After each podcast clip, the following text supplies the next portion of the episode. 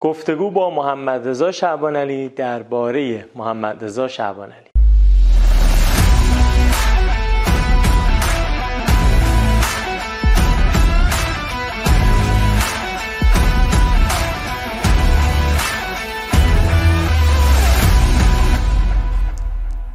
سلام. شما در قسمت یازدهم و بخش دوم پادکست اکنون هستید. پادکستی برای گفتگو با آدم ها درباره مسیر طی شده گذران عمرشون و نظام باورهاشون.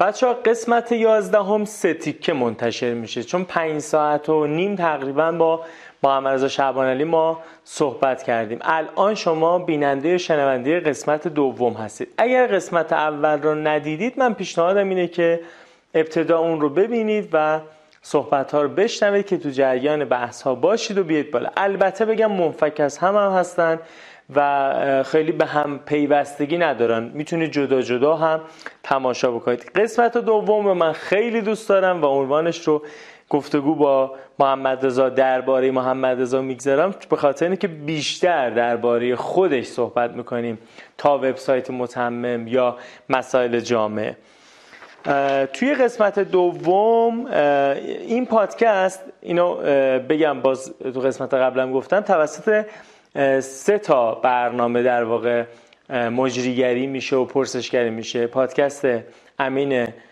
کاکاون نبر پادکست امین آرامش کار نکن و من سجاد سلیمانی پادکست اکنون. این قسمتی که الان بعد از صحبت من خواهید دید یا خواهید شنید و امین امین آرامش پرسشگره. و از محمد رضا درباره نگاهش به برند شخصی محمد رضا صحبت می‌پرسه و محمد رضا نظراتش اینجا میگه. چون الان بحث اقتصاد شهرت و مطرح شدن و داف شدن و شاخ شدن تو اینستاگرام و معروف بشیم بیشتر میفروشیم خیلی مطرح هست. درباره اینها صحبت می‌کنه. نظراتش بسیار عالیه. پیشنهاد می‌کنم خیلی با دقت بشنوید. پارت دوم که در انتهای این ویدیو یا فایل صوتی خواهید شنید اونجا هم درباره برند شخصی محمد رضا صحبت می‌کنه که حالا من به اون سر وقت اشاره می‌کنم.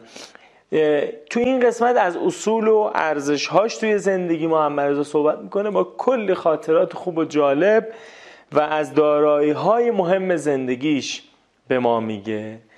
حرفهایی که احتمالا جای دیگری تا حالا نشنیدید و شنیدنش و احساساتی که در اون هست می‌تونه یه یادگاری خوب از این برنامه برای شما داشته باشه. و محمد رضا رو بیشتر بشناسیم. من قبل از اینکه برنامه رو ضبط بکنم دوباره دیدمش و باز هم باید ببینمش. بریم صحبت های محمد رضا در گفتگوی با امین آرامش رو بشنویم و برگردیم. من توضیحات تکمیلتر دوباره خدمتون میدم. محمد من می‌دونم که دوست نداری خصوصا تو رود خیلی ازت تعریف کنه. من الان الان نمی‌خوام ازت تعریف کنم. می‌خوام راجع به یک واقعیت صحبت کنم. یعنی اگر بیای از بیرون بهش نگاه کنی راجع به یک واقعیت می‌خوام حرف بزنم. من فکر می‌کنم به لحاظ وسعت اثرگذاری و همچنین به لحاظ عمق اثرگذاری برند شخصی محمد رضا شعبان علی یک برند بیماننده. من اینجوری فکر می‌کنم. اینو اگر به عنوان فکت بپذیریم که از نظر من هست سوال من اینه که چه مدل های ذهنی باعث شده که یه همچین برندی شکل بگیره. خواسته دنبال مدل های ذهنی هم چون این از خودت یاد گرفتم که این یک برندی که عمق اثرگذاری داره محصول چند تا تکنیک نیست. چیزی که الان خیلی مرسوم شده که آقا برای اینکه می‌خوای برند شخصی بسازی اینجوری لباس بپوش اینجوری حرف بزن و فلان و اینا. من فکر می‌کنم تو یک لایه عمیقتر یک مجموعه مدل ذهنی باعث شده که یک مجموعه رفتارها و تصمیمهایی شکل بگیره و در نهایت این برند شخصی شکل بگیره. با این مقدمه برگردم به سوالم. چه مدل های ذهنی به چه مدل های ذهنی به نظر خودت بیشترین تاثیر رو داشته توی شکلگیری این برند؟ البته همزمان اینم بگو که چقدر به حرف من موافقی که این مدل های ذهنی خیلی تاثیر زیادی داشتن نه اون مجموعه تکنیک ها و اینا. ببین من نه اینکه بخوام بگم تعارف یا تواضع به نظرم توصیف اول تو دقیق نیست و درست هم نیست. اولا که داریم میگیم وقتی میگیم عمیق ترین و وسیع ترین باید اسکوپو تعیین کنی. یعنی مثلا اگه در این اتاق بگی من حاضرم بپذیرم ولی اگر بریم بیرون دیگه الزاما درست در نمیاد. تازه در این اتاق هم هنوز نمی‌دونم چون خیلی از بچه‌ای که اینجا هستن نمی‌شناسن من تازه. ولی من فکر می‌کنم ما هممون بالاخره تو حوزه که کار می‌کنیم یک برندی داریم. یعنی بالاخره هر کسی حالا من این شانس رو داشتم که سالها به عنوان معلم کار کردم. طبیعتا خب یه سری دانشجو داشتم و یه سری آدمای منو می‌شناسن شاید یه هویتی شکل بگیره. به این معنا میشه راجع به برند حرف زد و به نظرم راجع به هر کسی راجع به برندش می‌تونه حرف بزنه. بیشتر از این به نظر من گمراه کننده و اشتباه اگه فکر کنیم. اما آره من خیلی موافقم که برند نمیشه با تکنیک ساخت. اعتراف می‌کنم که در مقطعی منم اینطوری فکر نخواستم برند بسازم.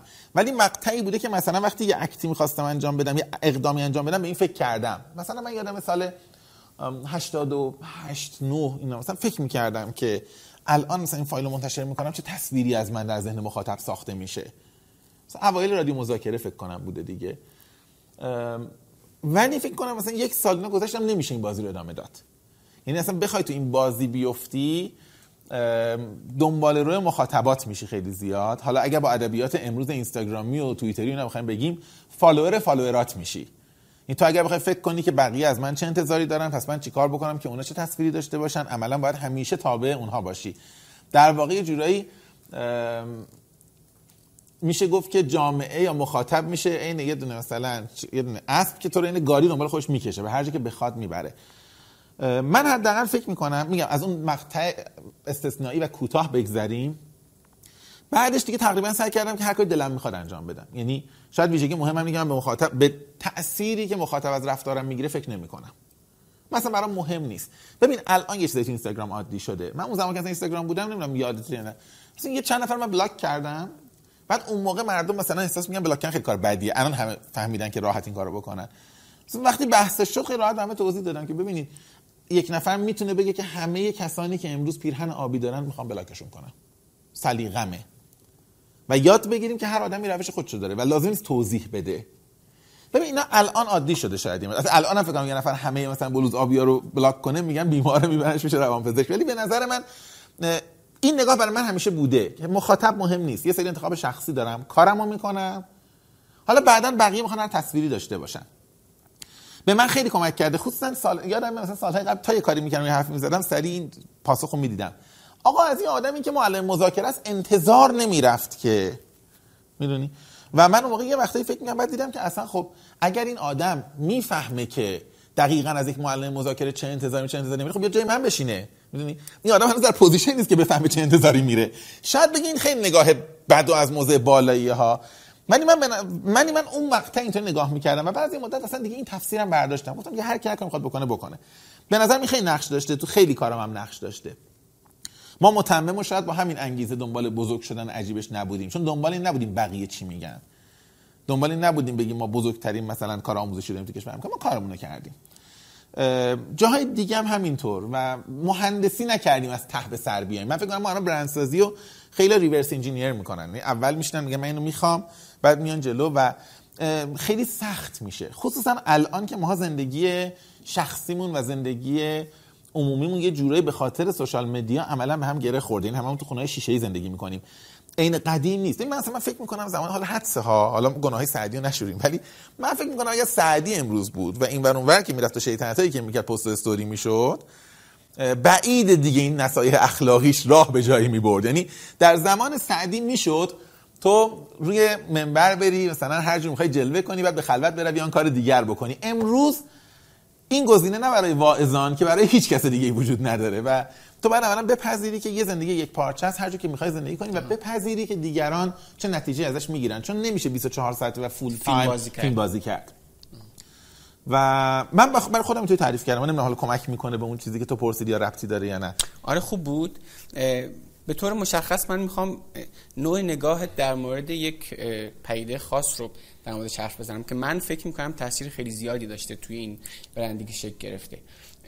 یادم یه پست بلاگی نوشتی دقیقا دارم چه سالی بود. توصیف کردی که من الان توی پارک ملت که دارم قدم می‌زنم احساس می‌کنم اینجا حیات خونمه آره. و این همه آدم هم که دارن اینجا راه میرن انگار مثلا اومدن مثلا توی حیات من دارن راه میرن و من هیچ حس بدی ندارم چقدر باحال. و احساس نیاز ندارم که یک چیزی رو مالکش باشم تا آره لاجیک هم این بود که می‌گفتم اگه واقعا پارکو بهم بدن چون خیلی بزرگه تکی هم به دردم نمی‌خوره حسنا سمیره قطعا بقیه راه میدم توش دیگه. حالا فرض می‌کنم بهم دادن می‌دونی؟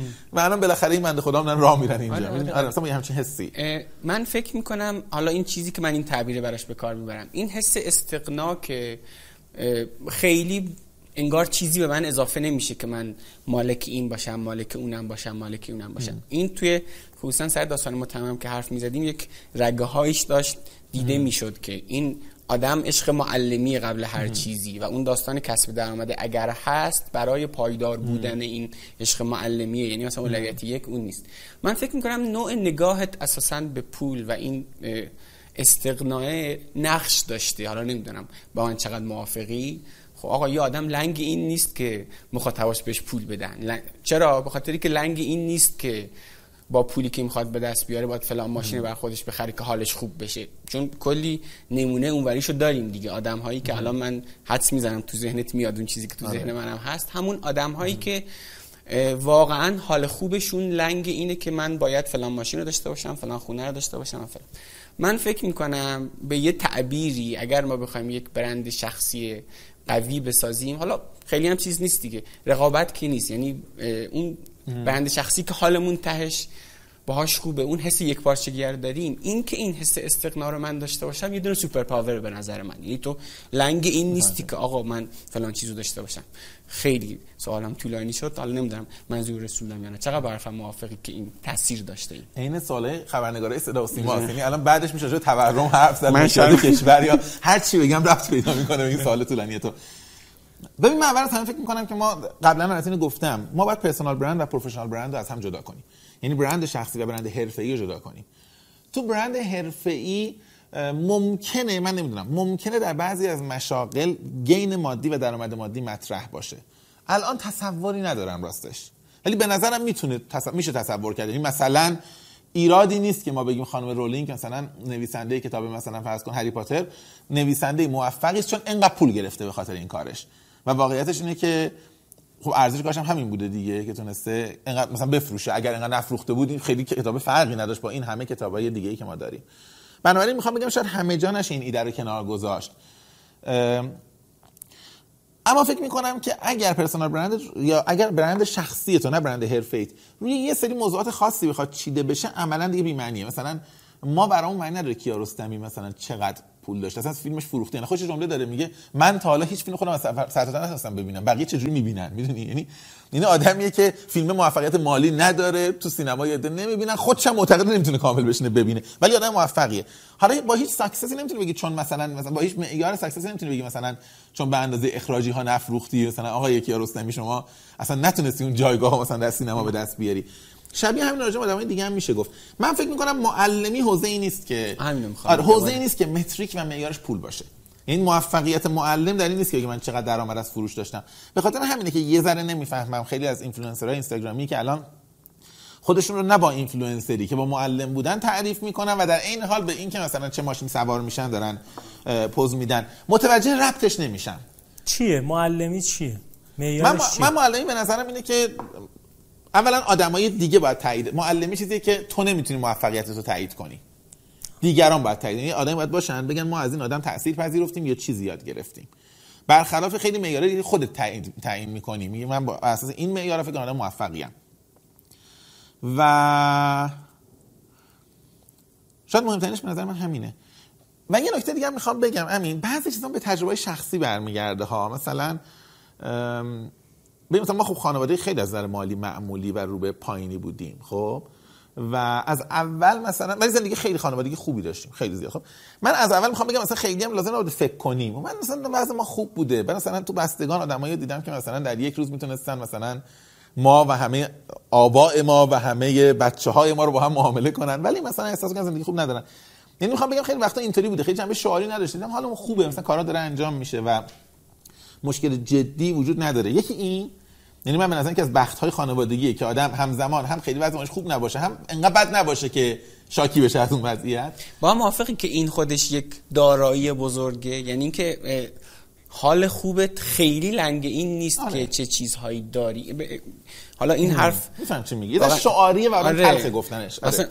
اصلا- ببین بذار یه دیگه بگم. بذار از این از این روی کرد بیایم بیرون. این روی کرد روی کرد سختیه چون آدم حس منبر بهش دست میده. منم صندلی آره. بلندتر از جای آره. دیگه الان قشنگ احساس می‌کنم که بعدش هم باید مثلا یه و سلام علی من تبع الهدى و دین الحق بگم خب؟ من فکر کنم یه از یه روی کرد دیگه بریم. من فکر کنم شانس خوبی که تو زندگی داشتم اینه که چند بار تجربه نزدیک به مرگ داشتم. خب چند بار داشتم. یه بارش یادم سمند داشتم. تو جاده تازه گرفته بودم و خیلی برام ببین سمند مثلا سال 84 5 فکر کنم دارم میگم 85 اون موقع خیلی مثلا برای من جذاب بود. من با واقعا با ذوق گرفته بودمش و شنیده بودم که 180 تا بری اون خانم اون تو میگه که این از خودروی ملی. من تو جاده تهران شاهرود داشتم می‌رفتم سرعت زیاد کردم زیاد کردم ببینم این خانومه مثلا میگه نه. اتفاقا یه مهمون اتریشی هم داشتم همون ماریو دوستم که فوت کرد بعدن اونم با من بود به 170 180 اصلا خانم صداش در نمیاد. یه لحظه سرم آوردم پایین ببینم سرعت 180 رد کرده و این خانم ساکته یا نه. نگاه کردم داشبورد دیدم 180 رد شده. یه نگاه کردم خانم ساکته. اومدم بالا دیدم جلوم بلوکای سیمانیه. نگو که حالا یه ایده خلاقانه پلیس راه به خرج داده بود. برای ایست بازرسی کل جاده رو برشت بلوک گذاشته بود. یه تیکر باز گذاشته بود که اصلا تو مستقیم نیست. بعد وای میستادی دور می‌زدی بلوک و دوباره می‌رفتی. من وقتی اومدم بالا نگاه کردم بلوک جوری بود که اصلا ترمزم احمقانه بود. می‌گفتم به حال دیگه ماشین می‌خوره دیگه. و حالا البته اون لحظه حالا من ترمز کردم و ماشین به خاطر چمدونه زیادی که ما پشت ماشین داشتیم چپم نکرد و چرخید و مثلا بعدم دیگه بعدم وای نستادم چون دیدم پلیس داره آژیر می‌کشه من با همون سرعت ادامه دادم وایسم. معلوم نیست چی بگم؟ و این صحنه مثلا فرار تاریخی رو ما داشتیم. من یادم با ماریو تهران که برگشتیم هتل لاله برگشتیم. پیاده شد رو زمین سجده کرد زمین رو بوسید. گفت من فکر نمی‌کردم بتونم دوباره پام به زمین برسه و اینجا تجربه کنم. برای من اون لحظه من من گفتم من شب زمان کوتاه بوده مثلا در حد من قشنگ گفتم خب مردم. شبیه اینو بازم داشتم. خب با قطار یه بار تصادف کردیم با ماشین خودمون قطار با قطار معمولا شانس مردن زیاده تو بافق باز نمردیم می‌دونی؟ و اونم خیلی نزدیک بودم میفهمیدی که دیگه ممکنه. حالا می‌خوام اینو بگم این چند تا تجربه در اون لحظات کوتاه خیلی آدم حس خاص میده. بازم داشتم حالا بخوام فهرست کنم طولانیه بدشانسیه اینطوری داشتم. بعد که نگاه می‌کنید جنس چیزایی که یادت میمونه در اون لحظات حالا نمی‌دونم شما هم داشتید یا نه از این جنس تجربه داشتید شماها؟ نزدیک احساس کنید داری دیگه میمیری خوش شانسی دیگه زنده موندی؟ زلزله. زلزله از همین جنسه دیگه. آره منم یه بار پشت فرمون یه همچین پشت فرمون؟ مثلا اتفاق بدی نیفتاد ولی. خب مثلا آدم حس می‌کنه. آره. برای من مثلا اون لحظه که نگاه می‌کنم می‌بینم که اون چیزی که تو ذهنت میمونه خیلی مترای ما- مالی نیست که چی کار کردی. خب همین الان مثلا من همین چند وقت پیش مثلا سوار هواپیما بودم. یه لحظه داشتم می‌رفتم سفر هواپیماهای ما هم که مشخصه دیگه. بالبال می‌زنه میره. یعنی قشنگ کاملا این پرنده میمونه خیلی. داشت بالبال می‌زد می‌رفت. یه لحظه احساس کردم تو این چالای هوایی هم افتاد. اگه لغتش درست بگم. احساس کردم که ممکنه سقوط بکنه. داشتم یه لحظه فکر می‌کردم خیلی جالبه. دو سه تا صحنه که جلوی چش من اومد خب شاید باورت نشه. نه میگه متمم دانشجو. اصلا اصلا یادم نبود. یعنی من از همه دوستان متممی که این صحنه رو این حرف رو میشنون و معذرت می‌خوام ولی عین 300 هزار تا هم یادم نبود. اصلا یادم چیزی وجود داره. دو سه تا صحنه خاصی رو اومد. یکی چیز بود؟ یکی چیز بود داشتم برای بچه‌ام پشت تعریف می‌کردم. یه زباله‌گردی بود که یه بار من کمک مالی کوچولو بهش کردم و اومد زد روی ماشینم همون موقع سوناتا داشتم. یه سوناتا سفید داشتم چند سال پیش. زد روش گفت ان ماشین خوب شه رود نشینه سوار شی. خیلی حس عجیبی بود. میشه هنوز مثلا دارم. یا مثلا بذار مورد دیگه بگم. مثلا بابام. ام، خب بابا من تاکسی بوده و زندگی معمولی داشتیم. بذار صبر کنم بعد بگم.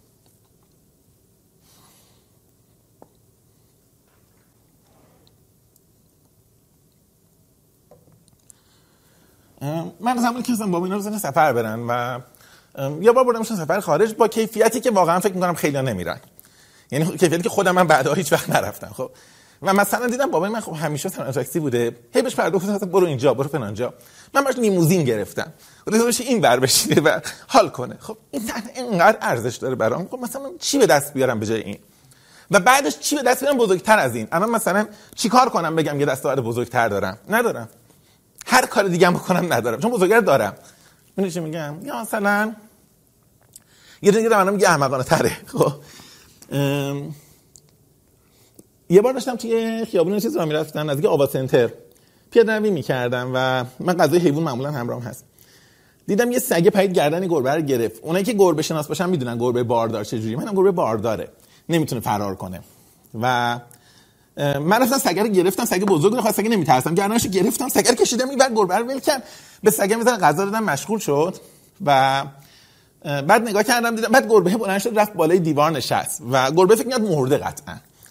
نگاه می‌کرد هم تا این نگاه می‌کرد و یه لحظه هم چیز نمی‌شد. نگاهش رو من بر نمی داشت یعنی مثلا توی فاصله طولانی که اومدم یه جوری با تعجب نگاه می‌کرد. که مثلا کجا اومد؟ من که مرده بودم. چرا من زنده چرا سگ گردن من مثلا من خفم نکرد؟ خب. دیگه نمی‌دونم فرداش چی شده. شاید فردا خفش کرده باشه سگه شاید مرده باشه نمی‌دونم. ولی من مثلا نگاه اون گربه بهم یکی از لحظات ارزشمند زندگیمه. خب یعنی مثلا موفقیتمه. خب. البته که متممم دارم ولی در ستای اول قرار نمی‌گیره متاسفم. خب میشه چهارم پنجم. من می‌خوام بگم مثلا اینجور تجربیات وقتی مرور می‌کنم یا احساس می‌کنم که یه باگ بدیه بیفتی تو اون بازی. یعنی زمین بازی و برنده شدن جای دیگه ایه و این چیزی که دارم بهت میگم این دیگه موعظه منبری نیست. تجربه شخصیه می‌دونی؟ وقتی اینو می‌بینی حالا مثلا فرض کن مثلا چه می‌دونم؟ بهت بگن مثلا درآمدت آریاله مثلا دو آریاله. نه در درون خودت احساس پیروزی بزرگتری می‌کنه در مقابل نه در جلوی دیگران. برد بزرگتر احساس کنی جای دیگه داشتی. بعد از اینجور تجربه ها من به نظرم اگه ما شانس داشته باشیم اینجور تجربه ها رو در سنای کمتر مو کنیم. یعنی مثلا به 70 سالگی نرسه 80 سالگی نرسه. این شانس داریم که بعدش دیگه تلاشای بیخودی رو متریکای بیخودی نکنیم. می‌دونی؟ من ازت خیلی چیزا یاد گرفتم. خیلی تفکر سیستمی عزت نفس و حالا اگه بخوام لیست کنم خیلی طولانی میشه. ولی تو نظر خود من این دوتا موضوع که فکر می‌کنم به همدیگه غیر مرتبط هم نیستن مهمترین چیزایی که ازت یاد گرفتم. یعنی هم این داستان مرگاگاهیه هم این نوع نگاه به دستاوردهای مادی و اون حس استقنای و یه وقتایی اتفاقا دلم میسوزه به حال کسایی که از الان میان و همراهت میشن. به نظر ما خیلی شانس داشتیم که تو اون برهه‌ای که سال 92 سه که انقدر اینا رو خوب مینوشتی یه فایل صوتی داشتی به اسم فرشته مرگ محشر واقعا. یعنی برای ماهها روی دسکتاپ من بود و هر روز پلی می‌شد و خیلی واقعا نقش کلیدی داشت. یعنی این تیکر وقتی آدم یاد می‌گیره خیلی چیز ارزشمندیه. کلی چیز دیگر به نظرم می‌تونه تحت شعا قرار بده. و من فکر می‌کنم اینجا یه اتفاق بدی میفته برای آدم هایی که خودشون رو معلم تعریف می‌کنن ولی همزمان این حس استقناع رو ندارن.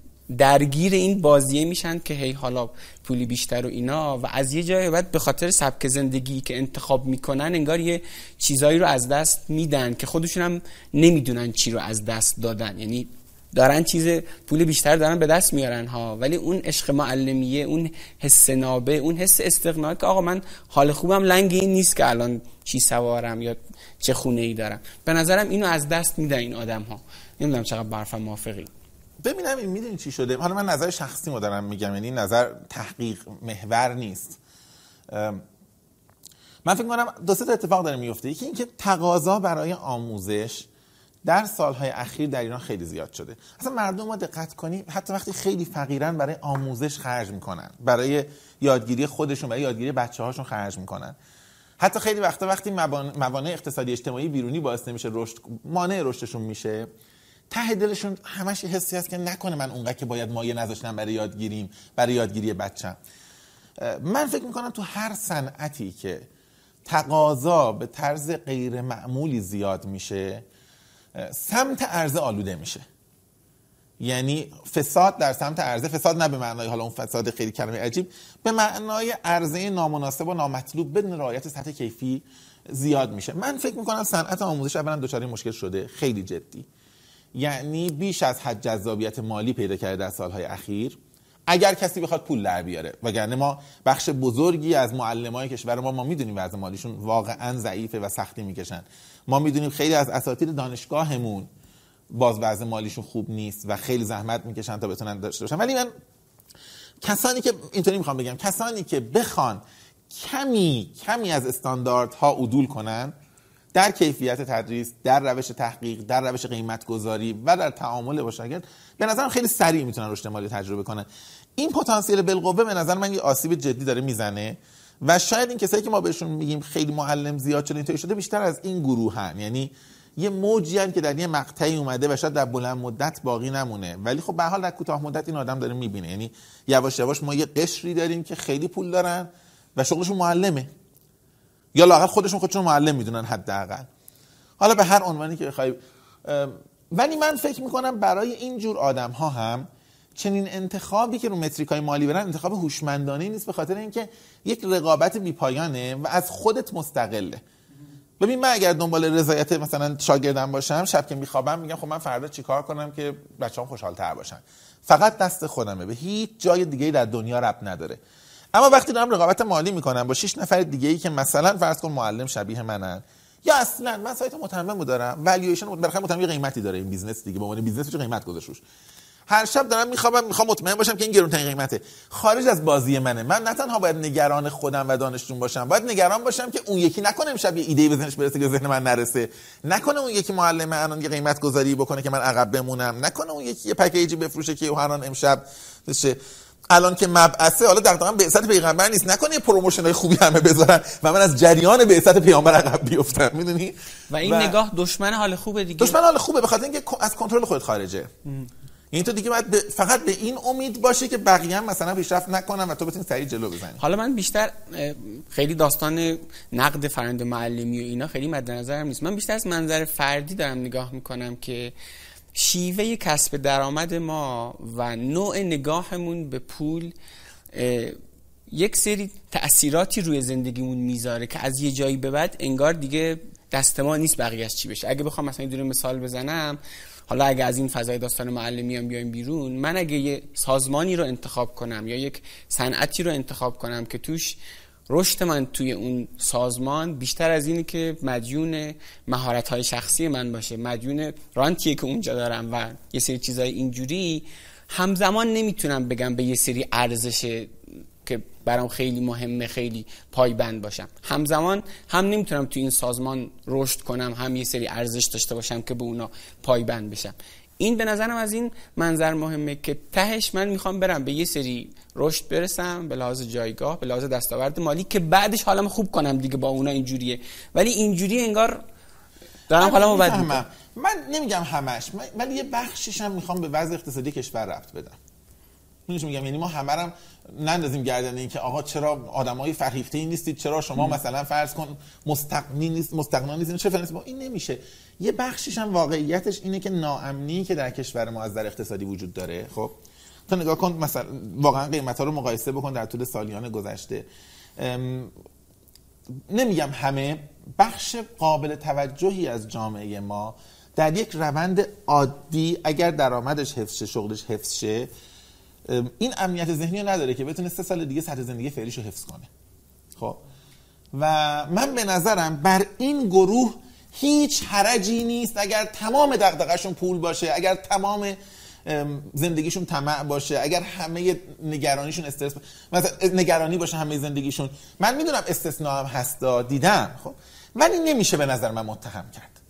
شدیدا با حرفت موافقم من ولی من می‌دونم که تو یه عده زیادی هم این برن آره. که شاید الان دارن حرف ما گوش میدن واقعا اینقدر هم دیگه تو اون لایه نگران نیستن آره. می‌دونی من آره. میگم که اگر از یه خط قرمزی من بالاترم یعنی که الان من فکر می‌کنم 60 70 درصد جامعه پایین ترن ولی اون بالا رو و اونایی که نیستن من اینجوری بهش نگاه می‌کنم این فرصت رو از خودم نگیرم آره. که اگر من واقعا لنگ این نیستم که درگیر خرج زن بچم بشم درگیر خرج نون شبم بشم و واقعا می‌تونم این شغلی داشته باشم که توش حالا اصطلاحا هم کار خوب بکنم هم خوب کار کنم. یعنی اگه خیلی خوب کار کنم واقعا اون کارم کار خوبی آره. باشه.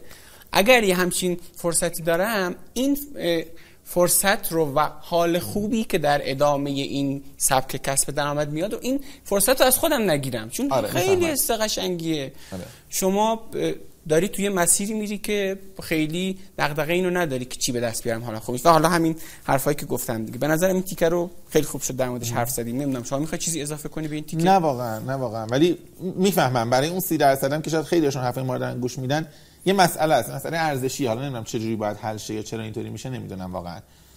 که به عنوان شاخص داره مطرح میشه دیگه و مثلا یه اتفاق بعد میفته دیگه. حالا مثلا توی این سلبریتی ها اصطلاحا این اونایی که حالا چه اونایی که بازیگر بودن چه اونایی که مثلا به واسطه شبکه اجتماعی معروف شدن طرف به یک درآمدی می‌رسه بعد یه سبک زندگی رو انتخاب می‌کنه آره. و از یه جایی به بعد دیگه انگار غیر قابل بازگشت میشه دیگه. چون همون سبک زندگی رو باید ادامه بده و با همون فرمون بره.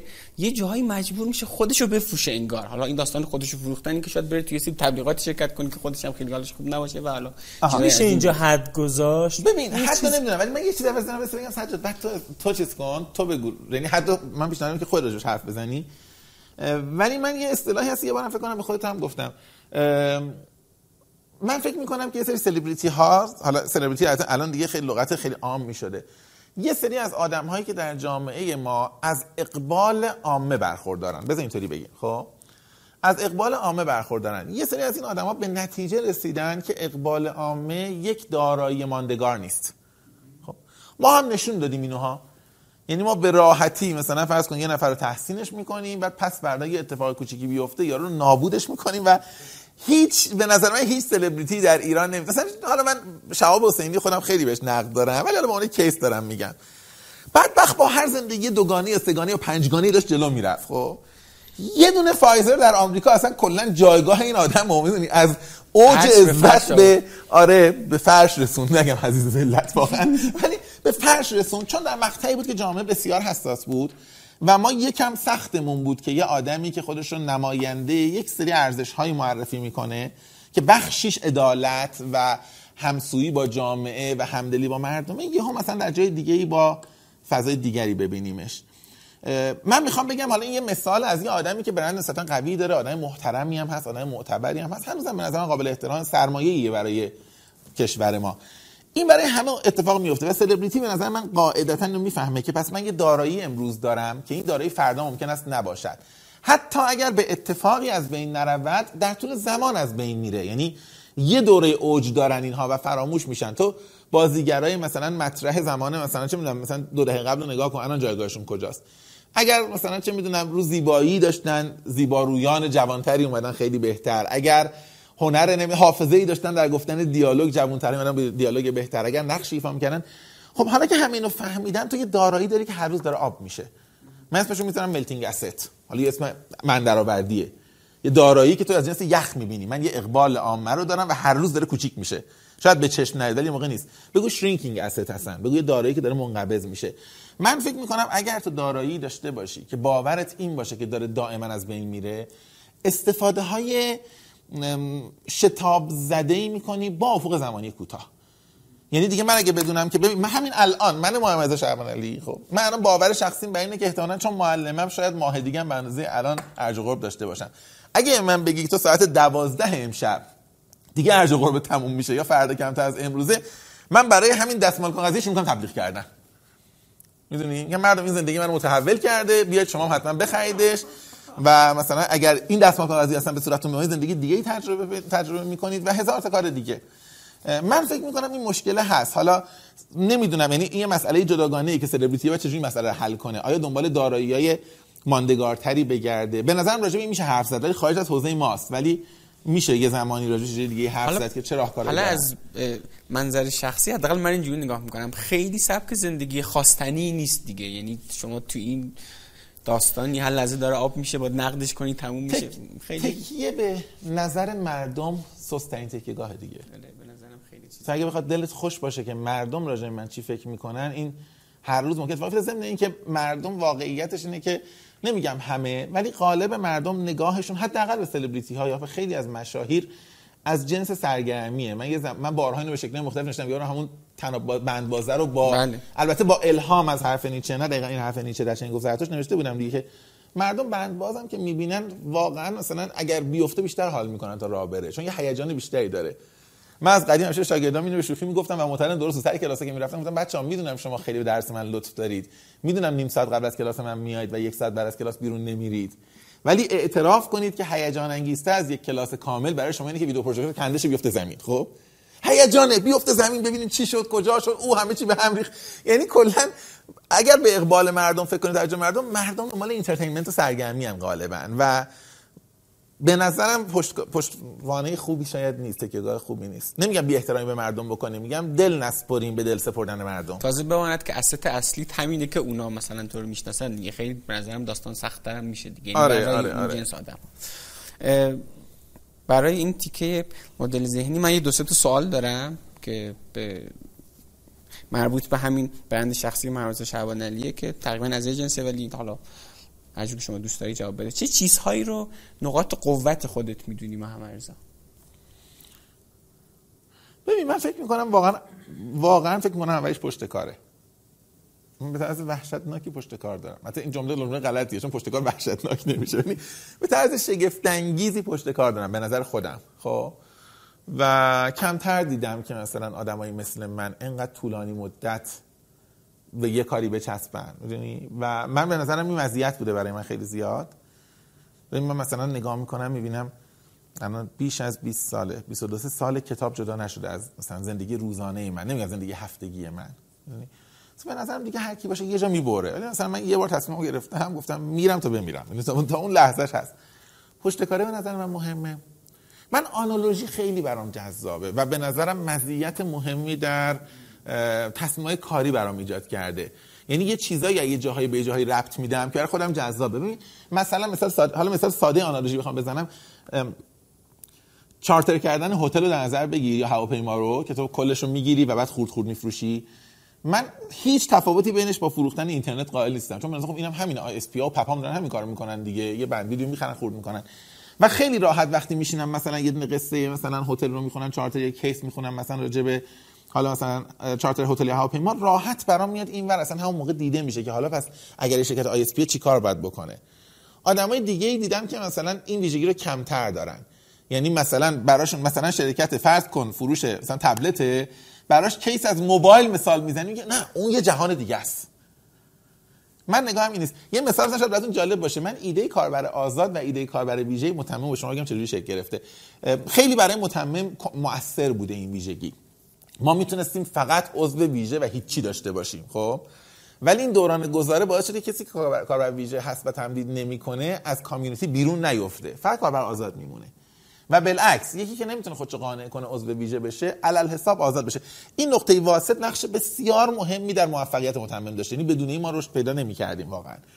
ایدهش من بدین از کجا اومد؟ اصلا خندت می‌گیره. داشتم تو تاکسی می‌رفتم دیدم جلوی پژو وایساده GL خب؟ بعد هم چند سال پیش نگاه کردم گفتم نگاه کن وقتی که می‌خواد بز... وقت GLX full option ه وقتی option نداره می‌تونه خالی بذاره.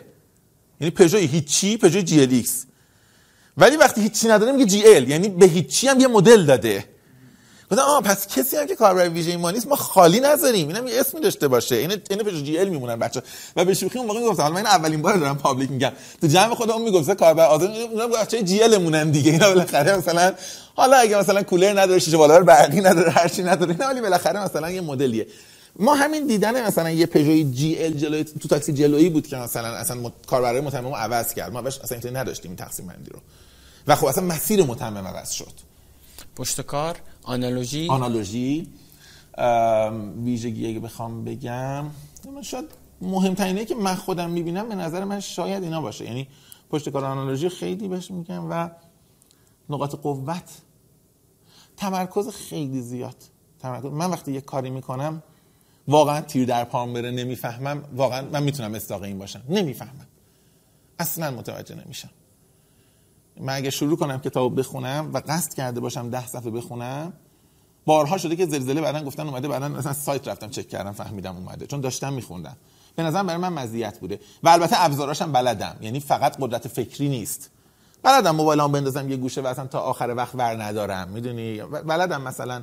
می‌دونی؟ من همیشه فکر می‌کنم مثلا خب چه اتفاقی میفته کجا ضرر می‌کنی؟ یا دور بودن مثلا با همین ایدم مثلا تونستم دور باشم. خیلی وقتا از مثلا ابزارهای دیجیتال. سوشال مدیا خیلی مقطعی سر بزنم و اینا. به نظرم تمرکزم خیلی نقش داشته. بسیار عالی. چیز دیگه هم هست که بخوای اضافه کنی؟ اونور نقاط ضعف چی؟ به نظر خودت؟ من نقاط ضعف خیلی زیاد دارم. یکیش اینه که به نظرم من به من تو کار اجرایی ضعیفم.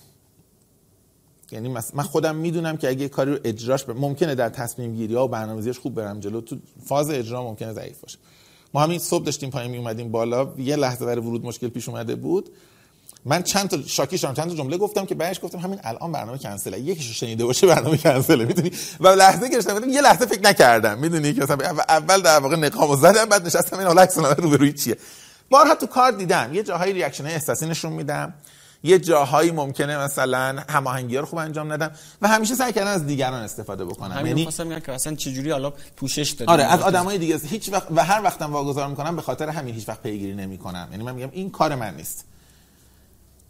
اگر دیگه و authority کاملا میدم. من مثلا برای شما یه بار مثال زدم دیگه. گفتم مثلا من سر متمم اگه شاکشم سر یه چیزی خیلی وقتا سمیه تاجدینی اکانت من مثلا deactive می‌کنه. میگه یه روز دسترسی متمم قطعه. مثلا این authority رو میدم خیال خودم راحت تره. چون می‌دونم اگر اختیار کامل دست من باشه من امروز چیکار بکنم؟ یا مثلا سر همین برنامه خودمون تقریبا دیدید من چه جوریم کاری ندارم با جزئیات. بخاطر اینکه می‌دونم توش ضعیفم و دیگرانی که بهتر از منم باید انجام بدن. بدن. ثبات احساسی کمی دارم نسبتا. لازم باشه بلدم اگه بدونم واقعا مثلا این جلسه مذاکره است میلیون دلاریه و واقعا چیز باشه خیلی ماجرا فرق می‌کنه. ولی اگه احساس کنم دیگه زیر میلیون دلاره دیگه خیلی هم مهم نیست. و همین کار اجرایی ضعیف بودنم که گفتم. چیز دیگه هم هست که بخوای بگی؟ ضعف ضعف. خب اوکی. به نظر یه چیز دیگه نیست. خب سعی شما هم چیزی می‌خوای بگی تو نه دیگه 50 دقیقه من یه سوال اضافه کنم. آره بگو. خیلی کلیه ها. خب آه. اصلا می‌تونی جواب ندی. جواب نمیدم. آره جواب هر وقتی اینو می‌تونی جواب ندی سوال خیلی پرتی داری می‌پرسی آره خیلی پرت شد. آه حالا بگو چه دست شوخی. در حال حاضر الان محمد رضا شعبان علی چه سوالایی بیشتر ذهنش رو مشغول خودش کرده؟ من چند ساله که رو complexity موندم و بیرون نیومدم. هنوزم همونجا. یعنی من یه جورایی مثلا به نظر من سوالایی که من دارم رو complexity می‌دونم می‌تونه حل کنه. سوالای من رو. خیلی خوشحالم که حدودا می‌دونم چه field ی دغدغمه خیلی ناراحتم که سوادم توش اونقدر که دلم می‌خواد نیست. جنس سوال بیشتر به اون حوزه برمیگرده و یه ذرم ضعفم تو زیست شناسی و بیولوژیه. یعنی اینجا به دیوار خوردم اون تیکه که ترکیب فیزیک و ریاضی و کامپیوتر و اینا بود اینا خب خیلی خوب جلو رفتم. ولی تیکه بیولوژی الان ظرفم این روزا مثلا رو بیولوژی دارم مطالعه بیشتر می‌کنم که اونجا رد شه. من برنامه نویسی نامربوط امین. بهت گفتم من برنامه نویسی رو راستی. من اوایل بحث نگفتم حیفم بدن نگم. یکی از تصمیمات مهم زندگی من اینه که برنامه نویسی خیلی زود شروع کردم. خیلی زود شروع کردم. تصور بکنید فقط برای اینکه تصور کنید زمان چی بوده. من دوران راهنمایی شروع کردم یعنی راجع به سال 71 70 71 بعد کامپیوتر که نداشتم مثلا اون موقع اصلا کامپیوتر نبود. باز برای اینکه sense ی از جهان داشته باشی من 13 سالم بوده استفاده تجاری از اینترنت در جهان ممنوع بوده. در 13 سالگی مجاز شد که اینترنت ملت حق دارن کار تجاری بکنن. خب یعنی من چقدر مال ما قبل تاریخم. و یادم سال اول دانشگاه استاد یکی از استادام می‌گفت که اینترنت الان دیگه سیاه‌سفید نیست رنگی شده. چون ما موقع کامپیوترهای VAX و VMS داشتیم. ما با احترام گوش می‌دادیم. می‌بینیم اغراق می‌کنه. می‌گفت تو آمریکا اینترنت رنگی است گفتیم یه چیز چون می‌دونم ما آمریکا نرفتیم چرت و پرت میگم اگه اینترنت رنگی اصلا ممکنه بیاد؟ می‌خوام بگم من انقدر فکر کن اون زمان این سال 76 75 اینا این فضا بود. و من دارم میگم من سال مثلا 71 70 اینا مثلا و حتی قبلش برنامه‌نویسی می‌کردم. ولی خب چون کامپیوتر نبود اونایی که کامپیوتر کار کردن می‌دونن trace می‌کردم. یه کاغذ میذاشتم برنامه‌مو مینوشتم. حالا بیسیک فورتران کوبل پاسکال اینا مثلا هر که بلد بودم. یا C می نوشتم یه کاغذ داشتم مثلا این صفحه نمایش کامپیوتره. بعد مثلا الگوریتم می نوشتم خط به خط اجرا می‌کردم. یه حافظه درست کرده بودم. متغیرها و رم اینا نوشته بودم. هر متغیر update می‌کردم. مثلا tracing دیگه. الان tracing ما با debug کردن دیگه همه آنلاین انجام میدیم. برنامه های مثلا 500 خطی 600 خطی 700 خطی دستی trace می‌کردم. الگوریتم بهینه می‌کردم. و ربطی الان نداره ها. فقط می‌خوام بگم که یه مزیتی که اون موقع بود برام و الان هنوز تو complex یعنی می‌خوام بگم اون ادامه پیدا کرد. الان داشتم بهتون گفتم بخاطر یادم افتاد. گفتم تو complexity تو برنامه‌نویسی مشکل ندارم چون همیشه این بازی ادامه پیدا کرد. تو جای دیگه زیست شناسی اتفاقا از همون موقع نمیفهمیدم هنوزم نمی‌فهمم. یعنی تیکه ضعفمه. به نظر من اتفاقا خیلی چیز مهمیه. چون حالا من اینجوری فکر می‌کنم اگه نظر شما اشتباهی بگو. این که آدم یه دونه زبون برنامه‌نویسی بلده یه دونه مهارتی که یاد می‌گیره خب یه جایی دردش می‌خوره مثلا یه ابزار رو اینا. ولی فکر می‌کنم آدمی که برنامه‌نویسی و طراحی الگوریتم بلده با کسی که بلد نیست دو تا آدم میان که یعنی یک ذهن ساختار یافته‌ای پیدا می‌کنه می‌تونه منطقی فکر کنه و کلی اتفاقاتی اینجوری که شاید خیلی جاهای دیگه هم به جهان متفاوتی برای آدم باز می‌کنه. یعنی من فکر می‌کنم حالا نمیشه به همه توصیه کرد. ولی اگر آدمایی هستن که ما موقع چند درصد حساب که 17 درصد باقی مونده بود حساب کردیم. تو اون 17 درصد اگر نفرت از کامپیوتر و برنامه‌نویسی الگوریتم ندارن به نظرم یه گزینه اینه. من من تو حوزه هنرم مثلا من اون 17 درصد می‌خوام مثلا بزنم در یه حوزه دیگه. خب خیلی فضاش فرق داره. ولی برای خیلی از آدمایی که حداقل دغدغه ریاضی دارن رشته مهندسی خوندن یا اصلا تو حوزه‌های دیگه هستن حتی علوم انسانی هستن کار research می‌خواد بکنه. حالا اگه اجازه بدی اصلا نظر من اینه که هر کسی بره با این همه پلتفرم آنلاین خیلی خوب آره. مثلا مثل این و.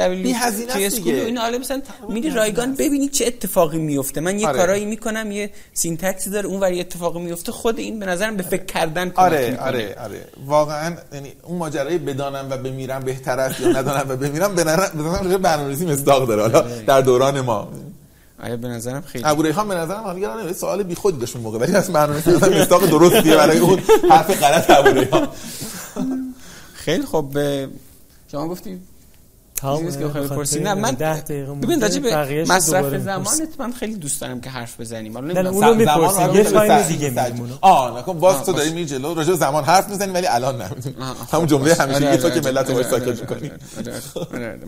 آره، من بگو سجاد چیزی می‌خواستی بگی؟ ما خیلی ازش گذشتیم متأسفانه یادم من اینجا رو با این ببندم. سوالات بعدی پارت تایم دیگه میریم. چیزی که من ازت یاد گرفتم یک بار و الان اون موقع نمیفهمیدم چی میگی الان فهمیدم اینه که یه بار گفتی اگه مسیر رو شروع می‌کنید بنویسید کجا حالتون خوبه به چی برسید آره. دارایی شماست. آره. من کارمند بانک بودم وقتی استفاده دادم الان که حالم خوبه با اینکه قور می‌زنم نق می‌زنم اون نوشته رو دارم که این شرایط که تو می‌گفتی آرزوی اون موقت آره. و حالم خوبه. یعنی بی نهایت حالم خوبه ها. با اینکه این اواخرم اتفاقات خاصی افتاده با این حال من, من حتی یه روانشناسی من یه چند وقت باهاش کار می‌کردم تو خیلی حالت خوبه. به این نمی‌خوره این سطح از حال خوب. گفتم این یادداشتی دارم. میرم اونو می‌بینم. می‌دونم همینو می‌خواستم. من اینو می‌خواستم. حالا اینکه الان اینجا وایستادم چیزهای دیگری رو می‌خوام این مال آینده است. مال الان نیست. من الان باید لذت ببرم. می‌فهمم چی میگی. آره منم خیلی همین عین همین نگاه دارم. این برای همین گفتم اونجا حد گذاشتن است. حتی برای اون سی درصد بالای جامعه حد بذارن. مثلا 5 میلیارد در ماه 10 میلیارد در یه عددی بذارن که با اون حالشون خوب باشه. نه وقتی رسید بگن نه اون یکی مثلا یکی بیشتره. حتی اون بقیه که پایینه. ما این حد رو برای خودمون هر جایی هست یه حده. و حد اینکه هوی و یه مسئله دیگه که هویت خودتو با سطح زندگی تعریف نکنی دیگه.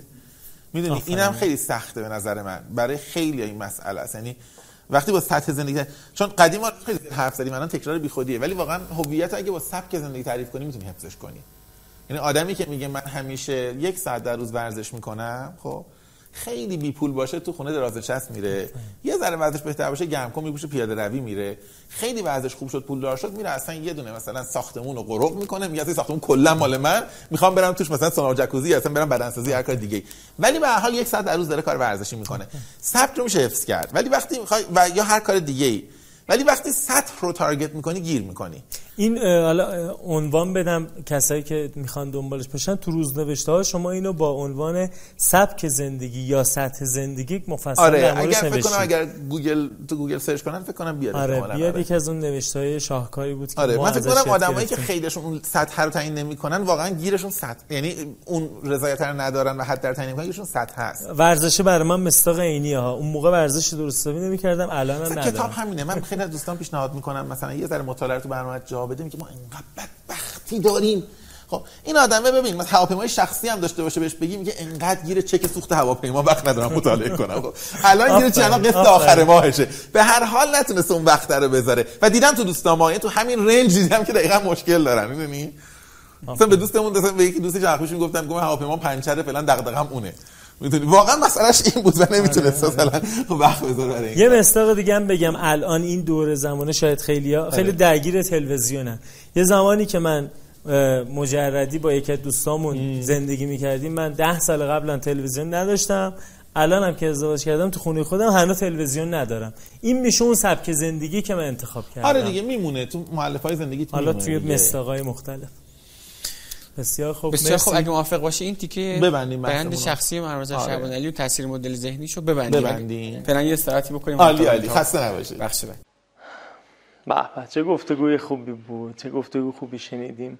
من خودم دیدمش. باز هم باید ببینم با اینکه اونجا بودم. و مخصوصا برای بچه‌ای که متممی هستن یا روزنوشت های محمد رو می‌خونن. سالها این گفته ها و این حرف ها می‌تونه تاثیرش چندین برابر باشه با مخاطبی که برای اولین بار یا به تازگی آشنا شده. یه نکته ایرم اینجا اضافه بکنم بعد از ضبط برنامه و در طول ادیت و منتشر شدنش به فکرم رسید اینه که اگر هر ضعفی در پرسشگری وجود داره به, ما ستا مربوطه. ما حالا سعی کردیم خودمون چند جلسه بگذاریم سوالات رو قلبال بکنیم. حرف بزنیم در موردش و یک ساختاری رو در بیاریم برای حرف زدن. ولی اگر ضعف در پرسشگری هست از ماست. و احتمالا بعدا حالا هر بارم ببینیم بفهمیم که می‌شد سوالات بهتری پرسید. کاش اینجا من اینو میپرسیدم.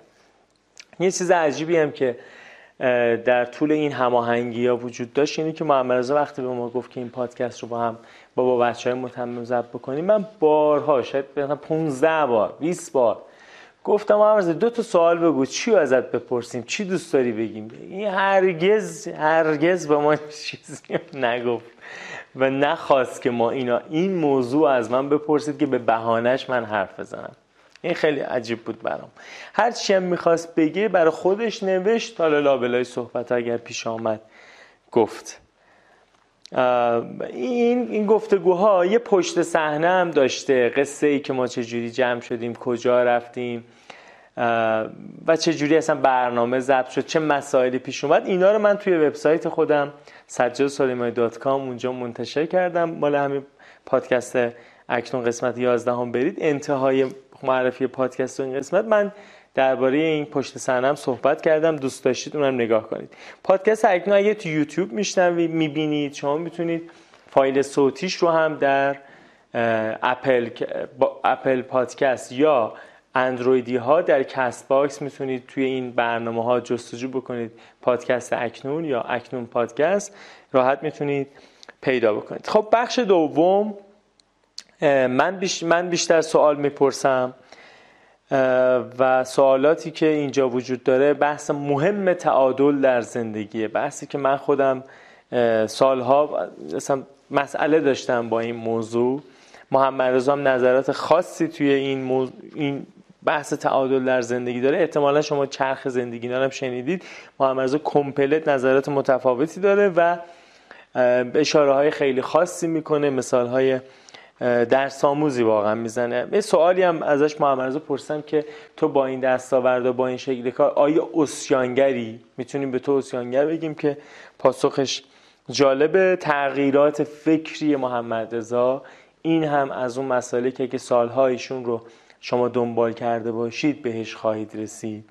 و به ویژه درباره علی شریعتی و اصلاح یا حذف روزنوشته هاش با ما صحبت می‌کنه. و حالا من اشاره ریز نمی کنم که خودتون از لذتش کم نشه. بعد درباره مدیریت زمانی صحبت می‌کنیم. چطور به این حجم کارها می‌رسه؟ کمی هم از سبک زندگیش که به ویژه به تغییراتش مرتبط هست سوال می‌پرسیم که من اینجا یه مقدار نظر متفاوتی داشتم و ادامه بحث برندسازی که پارت اول به شما گفتم اینجا وجود داره که با کلید واژه سنگ قبر و توضیحات عالی محمد رضا. مواجه خواهید شد. بریم ببینیم و بشنویم و لذت ببریم.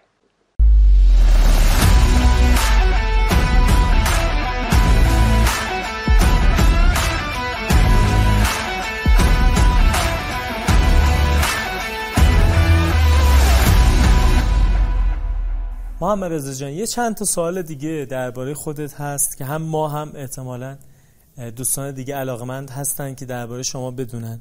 اینه که به هر حال باید بپذیریم شما برندی هستید در صنعت آموزش و حالا حوزه‌های دیگری که هستین سوال اینه که از این برنده چجوری سیانت می‌کنید؟ چجوری مراقب این برندی هستید که ساخته شده؟ کلمه کلیدی آره کلمه کلیدی سیانت. تعریف بهتری از کلمه سیانت ارائه کنیم. واقعا کلمه شده ما اصلا عصبانی می‌کنه و دقتم کرده باشی یه مدت خیلی مشخصی که اینقدر زیاد داره به کار میره قبلش اصلا به کار نمی‌رفت. من واقعیتش حالا قبل از اینکه راجع بحث کنیم تو دلم میگم دو گزینه خیلی میگم دو تا گزینه وجود داره. یا یک اتاق فکر خیلی منسجمی وجود داره که دستور میده میگه همه موظفن در مورد هر چیزی کلمه سیانت رو کار ببرن. به سجادم گفتن ظاهرا خب. یه گزینه دوم اینه که یه مجموعه خیلی زیاد یه بیفکری پراکنده داریم به جای فکر منسجم. یه نفر یه کلمه رو گفته بقیه گفتن چه قشنگ. بعد ذهنا توهی سوادا کم اینا همه گفتن ما وظیفه همه چی با سیانت به کار ببریم. و واقعا خیلی واژه تلخی شده. من پل... من هیچ وقت فکر نمی کنم برای با همون منطقی که قبلا گفتم برای برند سازی و پرسونال برندینگ باید سراغ سیانت یا هر روش دیگه ای رفت. شاید مهمترین نکتهش اینه که آدم مواظب باشه که از ولیوهای برندش خارج نشه. یعنی مثلا بگه من این چند تا اصل رو دارم و همیشه رعایتش می‌کنم. مستقل از اینکه چه نتیجه ای بده. من فکر کافیه. می‌دونی من میگم بیشتر اینقدر آگاهانه نمیشه بازی رو جلو برد. تو میگی من قواعدمو دارم میرم جلو اجازه میدم برند شکل بگیره. نه اینکه برند چه برندی شکل بگیره یه برند شکل می‌گیره. من نمی‌دونم برند چی شکل گرفته برای من مهم نیست. هیچ وقتم نمیرم اسس کنم و ارزیابی کنم بگم الان شما تصورتون از برند شعبان علی چیه؟ یا میشه چهار تا لغتی که شعبان علی براتون تداعی می‌کنه؟ دیدی؟ این عجایبی که آژانس برندینگ می‌زنن. من چند تا اصل انجام دارم اصلامو رعایت می‌کنم. بقیه هر تصوری خب در مورد در مورد همین می‌خوایم صحبت کنیم. یعنی من که از شما این سوال می‌پرسم به کلمه اصل یا کلمه دیگه ارزش آره. می‌خوام برسم. ببین من از تو زیاد شنیدم که میگی ارزش ها آره. بر اساس ارزش ها زندگی کرده اینا. آره. واقعا قبل از اینکه بشینم چند ساعت با صحبت بکنم این کلمه انقدر برام بولد نشده بود. با تو حرف زدن نش... و اون ارزش هایی که داری در موردش حرف بزنی و چیزهایی که پاش قربانی کردی یا نگفتی انگار داره. اون آره. برند رو می‌سازه یا پیش می‌بره. آره. اجازه نمیده رقیق شه. در این مورد یه ذره به اون بگی. اونا چیه؟ ببین من این توضیح میدم. بعد به نظرم از شما می‌خوام بپرسم هر کدوم سعی کنید یه مقایسه سختش رو انجام بدید. خودتون یه کیسش رو بگید. من توضیح کلی بدم. اولا که خب ارزش هم این سیانت دیگه کلمه‌ای که بر باد رفته. می‌دونی؟ یعنی میگن اونقدر که ما به واژه ها خیانت کردیم به هیچ چیز خیانت نکردیم در طول این سال. ولی من فکر می‌کنم که ارزش رو یعنی اونجوری که حداقل شناخته میشه در ادبیات مدیریت و تصمیم گیری اینطوری باید بشناسیم و اینطوری تعریف کنیم که چه اصولی وجود دارن که من بر مبنای اونها گزینه رو کنار می‌ذارم. یا بین چند گزینه که انتخاب می‌کنم. و دیگران حتی بدون حضور من می‌دونن که من این اصول رو رعایت خواهم کرد. خب این ظاهرش گفتنش خیلی ساده است. خیلی ساده است. بالاخره همه میگن بگن همه میگن ما ارزش ها مشخصه. ما می‌خوایم به کشورمون مثلا خیانت نکنیم ما می‌خوایم به مردم خدمت کنیم ما می‌خوایم صداقت داشته باشیم. یه لیست بلند بالای از ارزش ها هست. من یه تأکیدی همیشه کردم دارم می‌خواد اینجا دوباره بکنم که ارزش خیلی مهم نیست. یعنی ولیو مهم نیست. هایرارکی ولیو هایرارکی ولیو مهمه. سلسله مراتب ارزش ها مهمه. خب؟ ببین مثلا من به تو میگم تو سلامت برات مهمه. میگی قطعا برام مهمه. بعد میگم آرامش برات مهمه. میگی آرامش برام مهمه. خب؟ آرامش اهمیت برام نداره من امین کاکاوند رو میگم. این بر نگاه می‌کنم این جوگیره به امین کاکاوند میگم تو سلامت میگه مهم سلامت میگم آرامش مهم میگم. حالا یه سوال دارم. سوالم اینه که ترجیح می‌دهی یک بیماری دائمی آزاردهنده مثلا قلبی داشته باشی که هر روزم برای دردسر ایجاد کنه ولی زندگیت آروم باشه؟ یا یک زندگی پرتنش و شلوغ داشته باشی و بدنه مثلا سالم؟ ببین اینجا یه آدم که ای ای حالا کدوم ایناست؟ ببخشید من این سوال تلخ می‌پرسم. این سوال خیلی تلخه بیتره و من نمی‌خوام اصلا این سوال رو نباید پرسید ولی من برای اینکه ارزش جا بندازم. همه میگم ما به مادرمون احترام می‌ذاریم. خب؟ میگیم کدوم دوست هر دو خیلی عزیزن. من سوال تلخ اینه. میگم فرض کنید که الان هر دو مریضی یکسانی دارن. مثلا خدای نکرده کرونا. و فرض کنیم که هر دو با آی نیاز دارن و یک تخت هست کدوم بستری می‌کنید؟ اینجا معنی پیدا می‌کنه سلسله مراتب. سوال تلخیه. ما هیچ دوست نداریم باش رو به رو بشیم می‌دونی؟ من می‌خوام بگم سوال های ارزشی سوال تلخی هن. خیلی وقت آدم در خلوت خودش هم نمی‌پرسه. اگه اینقدر سوال راحتی که روش حرف می‌زنیم جزو ولیو بعیده باشه. سوال ارزشی درد میاره با آدم. آدم میگه نمیشه من با این سوال روبرو نشم؟ حالا نمی‌شد یه جوری پیش بیاد که مثلا نخوام مثلا این حرف بزنم. حالا من نمی‌دونم مثلا تو این دوگانه رو جای سراغ داری تو ذهنت. مثلا حالا من سلامت و آرامش رو گفتم. حالا مثلا حوزه دیگه ای که این دوگانه اینقدر مهمه آدم چه گیر می‌کنه. میگه مثلا این یا اون نمی‌دونم. توی مثلا مسیر شغلی تو مسیر شغلی راه زیاد می‌بینیم ما ها. آره مثلا یه جا بهت حقوق ندن صفر ولی یادگیری داشته باشی. آره. یه جا خیلی پولدار باشی ولی فقط یه کار ثابت رو بکنی. یه کار ثابت بکنی مثلا. آره آدم دیگه مجبور انتخاب کنه. در حالت عادی آدم میگه شغل خوب شغلیه که حقوق مناسب داشته باشه و یادگیری همه با هم. آره آره آره. همیشه. و در عمل ببین اتفاق نمیفته می‌دونی و من به نظرم حالا کیسش به در خارج از بحث ماست برای ازدواج خیلی خیلی میشه روش فکر کرد ببین مثلا همه دوست دارن ازدواج می‌کنن یک همسر زیبای ثروتمند داشته باشن. و؟ باهوش. و باهوش فلان آره. ولی مثلا سوالی که یک احمق زیبا رو ترجیح میدی خب؟ یا یک آدم هوشمند کریه المنظر حالا بهتر میشه به این فکر کرد که من واقعا کدومش تو زن... تو ارزش های تصمیم گیری برای partnership برای دوستی و ازدواج واقعا کدوم اینا بالاتره؟ وقتی اینقدر کنتراست زیاد می‌کنی تازه می‌فهمی که عجب سوال سختیه. و نمیشه حلش کرد. حالا من همین رو گفتم بگم که تو وقتی وقتی من دارم میگم که تو وقتی داری میگی ارزش ها در برندسازی من در این لایه حرف می‌زنم. یعنی من مثلا وقتی من میگم من پول رو اولویت دو می‌ذارم و اولویت یکم رو می‌ذارم که کسب و کاری که باش کار می‌کنم اخلاقی باشه. رانت محور نباشه. ایدئال است که آدم با کسب و کاری کار کند که هم پول خیلی زیاد داشته باشن هم پول زیاد به تو بدن هم اخلاق گرا باشن. ولی یهو میری نگاه که تو کشور می‌بینی قالبه نمیگم همه قالب کسب و کارهایی که جریان مالی بزرگ دارن دارن رانت استفاده می‌کنن. حالا وقتی می‌خوای سویچ کنی یعنی که من یک سگمنت بزرگ از پول و درآمد رو می‌ذارم کنار به خاطر اینکه فکر می‌کنم مثلا اون یکی ارزش بالاتری داره. بعضی برعکس حلش می‌کنن. میگن نه می‌دونی اونا که به حال یه مشاور می‌گیرن حداقل. من می‌گیرم خرج فقرا می‌کنم. دیدی یه تزی هم ما داریم که طرف اینطوری حل. می‌کنه. چی- آره. حالا نمیگم توجیه. هر چی می‌خوام بگم طرف برای خودش می‌تونه حل کرده. یعنی میگم نه من. اولویت گذاشتم. پول دوم اخلاقه و معتقدم که می‌تونم کاورش بکنم. حالا برگردیم به حرف تو. تو داری راجع به ارزش رو میگی. من فکر کنم اصلا منم نگم تو خودت می‌دونی. من یکی از اصول یکی از ارزش هایی که براش خیلی برای من خیلی مهمه اه، نگاه بلند مدت تصمیم گیریه برام مهمه که تبعات بلند مدت تصمیمم چیه. و یکی دیگه که باز برام مهمه اینه که من از فرصت از پنجره فرصت استفاده نمی‌کنم. یه window of این خیلی کار احمقانه شاید باشه ها. من اگر احساس کنم یه فرصت کوتاهی اومده گذرا داره میره آدم این بازی ها نیستم. بلد نیستم. برم هم به اندازه بقیه خوب بلد نیستم بازی کنم. من نگاه بلند مدت تر نگاه می‌کنم. یعنی با همون نگاه خودم. چی کار بکنم که مثلا یه کاری الان می‌کنم در بلند مدت جواب بده. اگه بدونم یه کار کوتاه مدتی هست که سود داره منافع داره کاری میشه کرد من نمی‌کنم. اگه بهم بگن که مثلا واردات فلان مثلا فرض کن برند هست فلان محصول هست موقته چهار ماه میشه انجام داد بعدم قرار ممنوع شه. این چهار ماه سرمایه‌ت اینجا می‌ذاری. هر چقدر سود بده من میگم چهار ماه دیگه دوباره آواره بشم ولش کن. در حالی که خیلی هم مثلا برعکسشو میرن جلو دیگه. پس کسی که اسم محمد رضا شعبان رو میشنوه باید بدونه که پشتش یک سری ارزش ها هست آره. که داره قربانی میشه به خاطر اون ارزش های بالاتر. آره ارزشی که راضی می‌کنه. معنی اخلاقی هم بهش نمیدم ها حالا خوب می‌کنه و بازیش اینطوری بلدم. جز ارزش ها یا اصول زندگیت هست که اسیانگر باشی. من لاقل یه مقدار تو رو اسیانگر می‌دونم. سجاد خیلی سوال پیچیده ایه خب من بذار اینطوری بگم. من فکر می‌کنم سه, لا... سه جور تعامل با جهان با سازمان با همه وجود داره در رابطه هر چیز دیگه اسم یکیشو می‌ذارم تسلیم شدن. من کوتاه میام. هر چیزی سیستم میگه هر چیزی قواعد میگه هر چیزی دنیا می‌خواد هر چیزی مدیرم میگه هر چیزی پارتنرم میگه همش قبول. من به این میگم تسلیم. اون ورشو می‌ذارم اسیان یا حالا برای اینکه یه جورایی با تدرات اصلا بیا بگیم تقیان. اتفاقا تقیان درست تره چون اسیان تم گناه داره ولی تقیان تم سرکش بودن داره یه جورایی.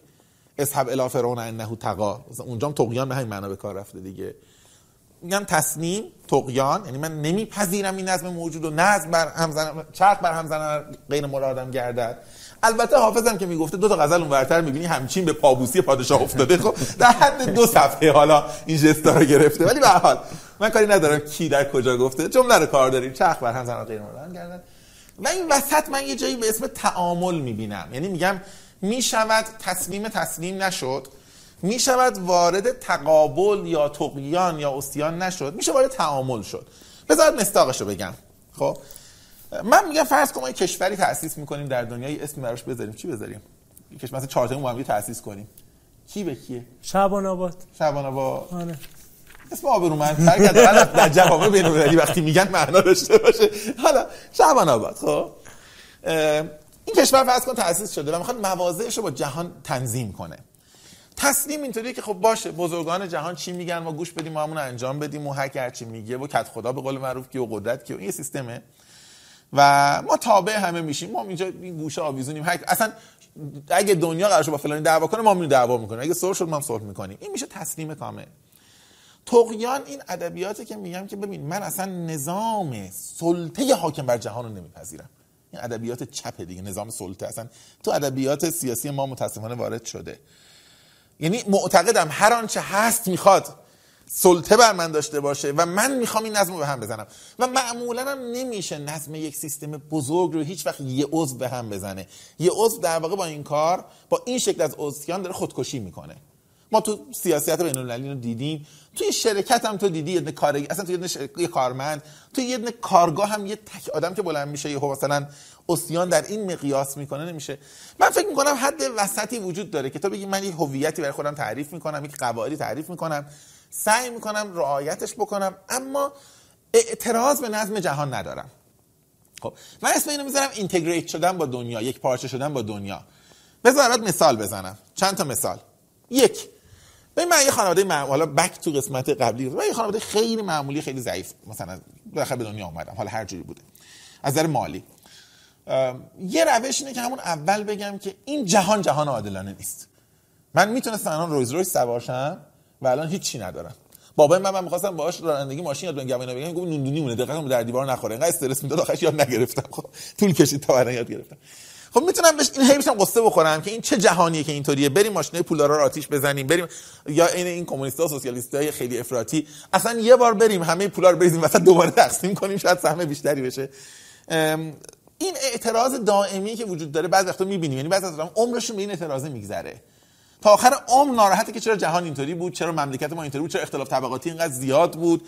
من نمیگم اینا نیست ولی میگم این اوسیانه چی می‌سازه از ما؟ یه آدم ناراضی بدبخت همیشه معترض با یه ژست بدی که من تصورم همیشه یه آدم چپ گوشه کافه است که قهوه و سیگار دستشه و داره همینطوری حرفی می‌زنه و نقی می‌زنه و بعدم مثلا همیشه گیره اینه که آخرش فاکتور حساب بکنه نکنه چیکار کنه ارزون اینا. اون برای ماجرا اینه که اصلا یه بپذیری بگی بابا واقعیتش اینه اصلا من من حقمه. من که آدم بالاخره ما بدبختیم دنیا سری بدبخت هم می‌خواد. یه استادیومیه که بالاخره تماشاچی هم می‌خواد. حالا ظاهرا ابزار بازی به ما ندادن ما بشینیم تسلیم شیم. من میگم میشه بپذیریم که ببین به حال که دنیا که اینطوریه شرایط که اینه این نابرابری هم که هست. تئوریتیکلی به نظرم نمیاد بشه حذف یعنی هیچ وقت به نظر نمیاد حذف از اولم بوده. می‌دونی؟ قطعا مثلا بری یه میلیون سال عقب هم مثلا موریانه ها به کوچیک بودن خودشون و بزرگ بودن دایناسورها اعتراض داشتن. هیچ وقت ابعاد موجودات یکی که نشده خب؟ بعد بگی باشه من این میپذیرم این نابرابری و من کجا دست و پا بزنم که یه ذره وضعم بهتر شه؟ می‌دونی؟ من چی کار کنم؟ من چی کار بکنم که طبقه اجتماعی یه ذره تغییر کنه؟ یعنی برم یه ذره حداقل بالاتر از جایی که هستم. نه اینکه جایی که هستم بده من با این وسط راضیم و این اینو تو محیط کارم دارم. ببین مثلا من به آموزش دانشگاهی منتقدم. خب؟ روش تسلیم چیه؟ بذار این ورشو بگم. اصلا اولا این منتقد. تسلیم. آقا بالاخره مملکت دکترا توش لازمه دیگه. چرا ما نگیریم؟ حالا چرا من اولین کسی باشم که نق بزنم بیام بگم من دکترا نمی‌گیرم؟ اصطلاح رخشانم که هستیم و رتبه یکم که داشتیم و یه امضا کنیم رفتیم دکترا خوندیم. حالا یه امضا می‌کنیم. اصلا میریم دکترا میشیم بعد فوش میدیم. این آقای هست که مثلا مدام حالا اصلا اسمش هم اصلا نیاریم به نظر من که آلوده نشه بحث. ولی مدام به نظام آموزشی نق می‌زنه به همه چی نق می‌زنه چپ وضع مالیش از همه راستا بهتر البته. و مواظبم هست که لغت دکتر از اسمش هست نشه. دکتر فلانی هستم داره صحبت می‌کنه بعد میگه دانشگاه ها به درد نمی‌خورن. من دکتر فلان هستم استاد دانشگاه فلان. یعنی اصلا اگه فیش حقوق آخر ماهش یعنی نخونه انگار حالش بده. تا گردن هم تو راند تا گردنم تو ران تا بالا گردن. من می‌خوام بگم که این تسلیمه. خب. اون ورش هم تسلیم با نمایش تقیان البته. اون ورش هم اینه که طرف بیاد بگه اصلا حالا که اینطور شد من دانشگاه نمیرم ادامه تحصیل نمیدم درسم هم نمی‌خونم هیچ کاری می‌خوام میرم دنبال زندگی خودم. من وسط رو میپذیرم وسط تعامله. من نمیرم دانشگاه دکترا بخونم. ولی سعی می‌کنم در حدی جایگاهمو بهتر بکنم که دانشگاه من رو به رسمیت بشناسه منم به رسمیت بشناسم. یه وقتی میگم یه درس بده برم درس بدم. دانشگاه من رو به عنوان آدمی بیرون از دانشگاه. ولی با استانداردهای دانشگاه بپذیره.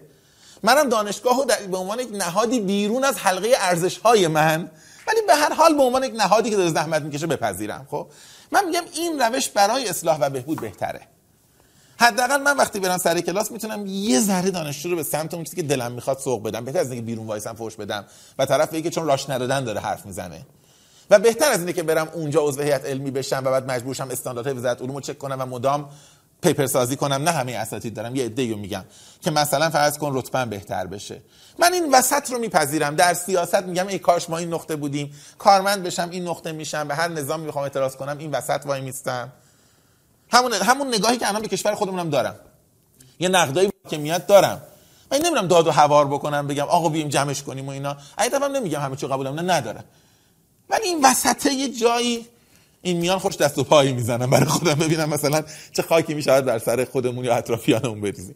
محمد رضا جان درباره تعامل به ما توی زندگی گفتی. من دوباره به روزنوشته ها ارجاع میدم که یه نوشته ای داشتی که ما استفاده حد اکثری از فرصت های حداقلی داشته های آره. کوچکمون داشته باشیم. این تو همون قالب میگنجه نه ببین. نه گوسفند نگریه نه. آره اون یه فضای دیگه است. اینم که تو این نه به نظرم راستش سجاد. این به اون بحثمون میگم میرپ میرپته این به اون بحثمون ربط پیدا می‌کنه که من میگم سبک زندگیمون رو سعی کنیم حفظ کنیم. یعنی مثلا یکی هم اگر میگه من که همه دستم بسته که اشکال نداره. تو یه ساعت در روز مال خودت که هست اون یه ساعت رو مدیریت کن. این به نظرم یه جنس دیگه است. شاید هم ربط داره. مثلا به این. معنا آره به این معنا که باشه رفتی توی سازمان زورت به هیچ جا نمی‌رسه. این انقدری که دستت می‌رسه اون 5 درصد رو سعی کن بهتر کنی. به این معنا شاید بشه ربطش داره. من خودم راحت تو ذهنم اینا رو نمی‌تونم من ربط بدم. سعی می‌کنم مستقل ببینم. مستقیم اوکی. ما اه، اینجا بارهای ارجاع دادیم به روزنوشته های آره. شما. فکر کنم چند ده میلیون کلمه شما که نوشتید و منتشر کردید بخش مهمش در روزنوشته هاست. طی سالهای گذشته الان گاهی وقتا به روزنوشته ها مراجعه می‌کنیم بعضی از بخش ها اصلاح میشه یا حذف میشه. آره. همچه اتفاقی داره میفته آره, آره. یا نه؟ آره، آره، چون می‌خوام ببینم. اون برن... به برندم شاید ربط داشته باشه به هویت محمد رضا آم، متحول شده نشده. چه جوری؟ ببین. اولا از نظر حجم شاید بیشتر این نوشته های من تو روزنوشته نباشه ولی از نظر اهمیت از نظر خودم آره. یعنی من روزنوشته رو به خودم نزدیکتر می‌بینم. تا جاهای دیگه همه حرفای دیگه که نوشتم. چه کتاب هایی که نوشتم چه مقالاتی که در نشریات دیگه نوشتم چه مدرکی تو متمم بوده یا هر جای دیگه ام، روزنوشته رو من سعی می‌کنم هیچ وقت ادیت نکنم. معمولا به دلیل اینکه برای خودم یک منبع ارزشمنده برای اینکه مسیر گذشتهمو ببینم. حالا من باهاش خوب نیستا. یعنی خیلی وقتا مطالب قدیمی می‌بینم میگم خب این چی بوده نوشتی؟ چقدر مثلا ضعیف نوشتی؟ چقدر استدلال ضعیفه؟ چقدر جمله بندی ضعیفه؟ ولی عمدن نگهش میدارم به خاطر اینکه یادم باشه که احتمالاً 7 8 سال دیگه راجع نوشته امروز اینو میگم. چون الان این حسو ندارم. الان وقتی مثلا نوشته رو میگم خوب نوشتم به نظر خودم. حرفمو زدم درست نوشتم و یادم میاد که اون موقع هم که اون قبلا نوشتم همین حسو داشتم. این احساس می‌کردم به بهترین شکلی که می‌شد گفت من گفتم. به خاطر اینکه یه ذره ایمانم رو و باورم رو به نوشته های فعلیم از دست بدم و به حرف های فعلیم دوست دارم قدیمی ها بمونه. این به این معنا. اما آره حذفیات داشتیم.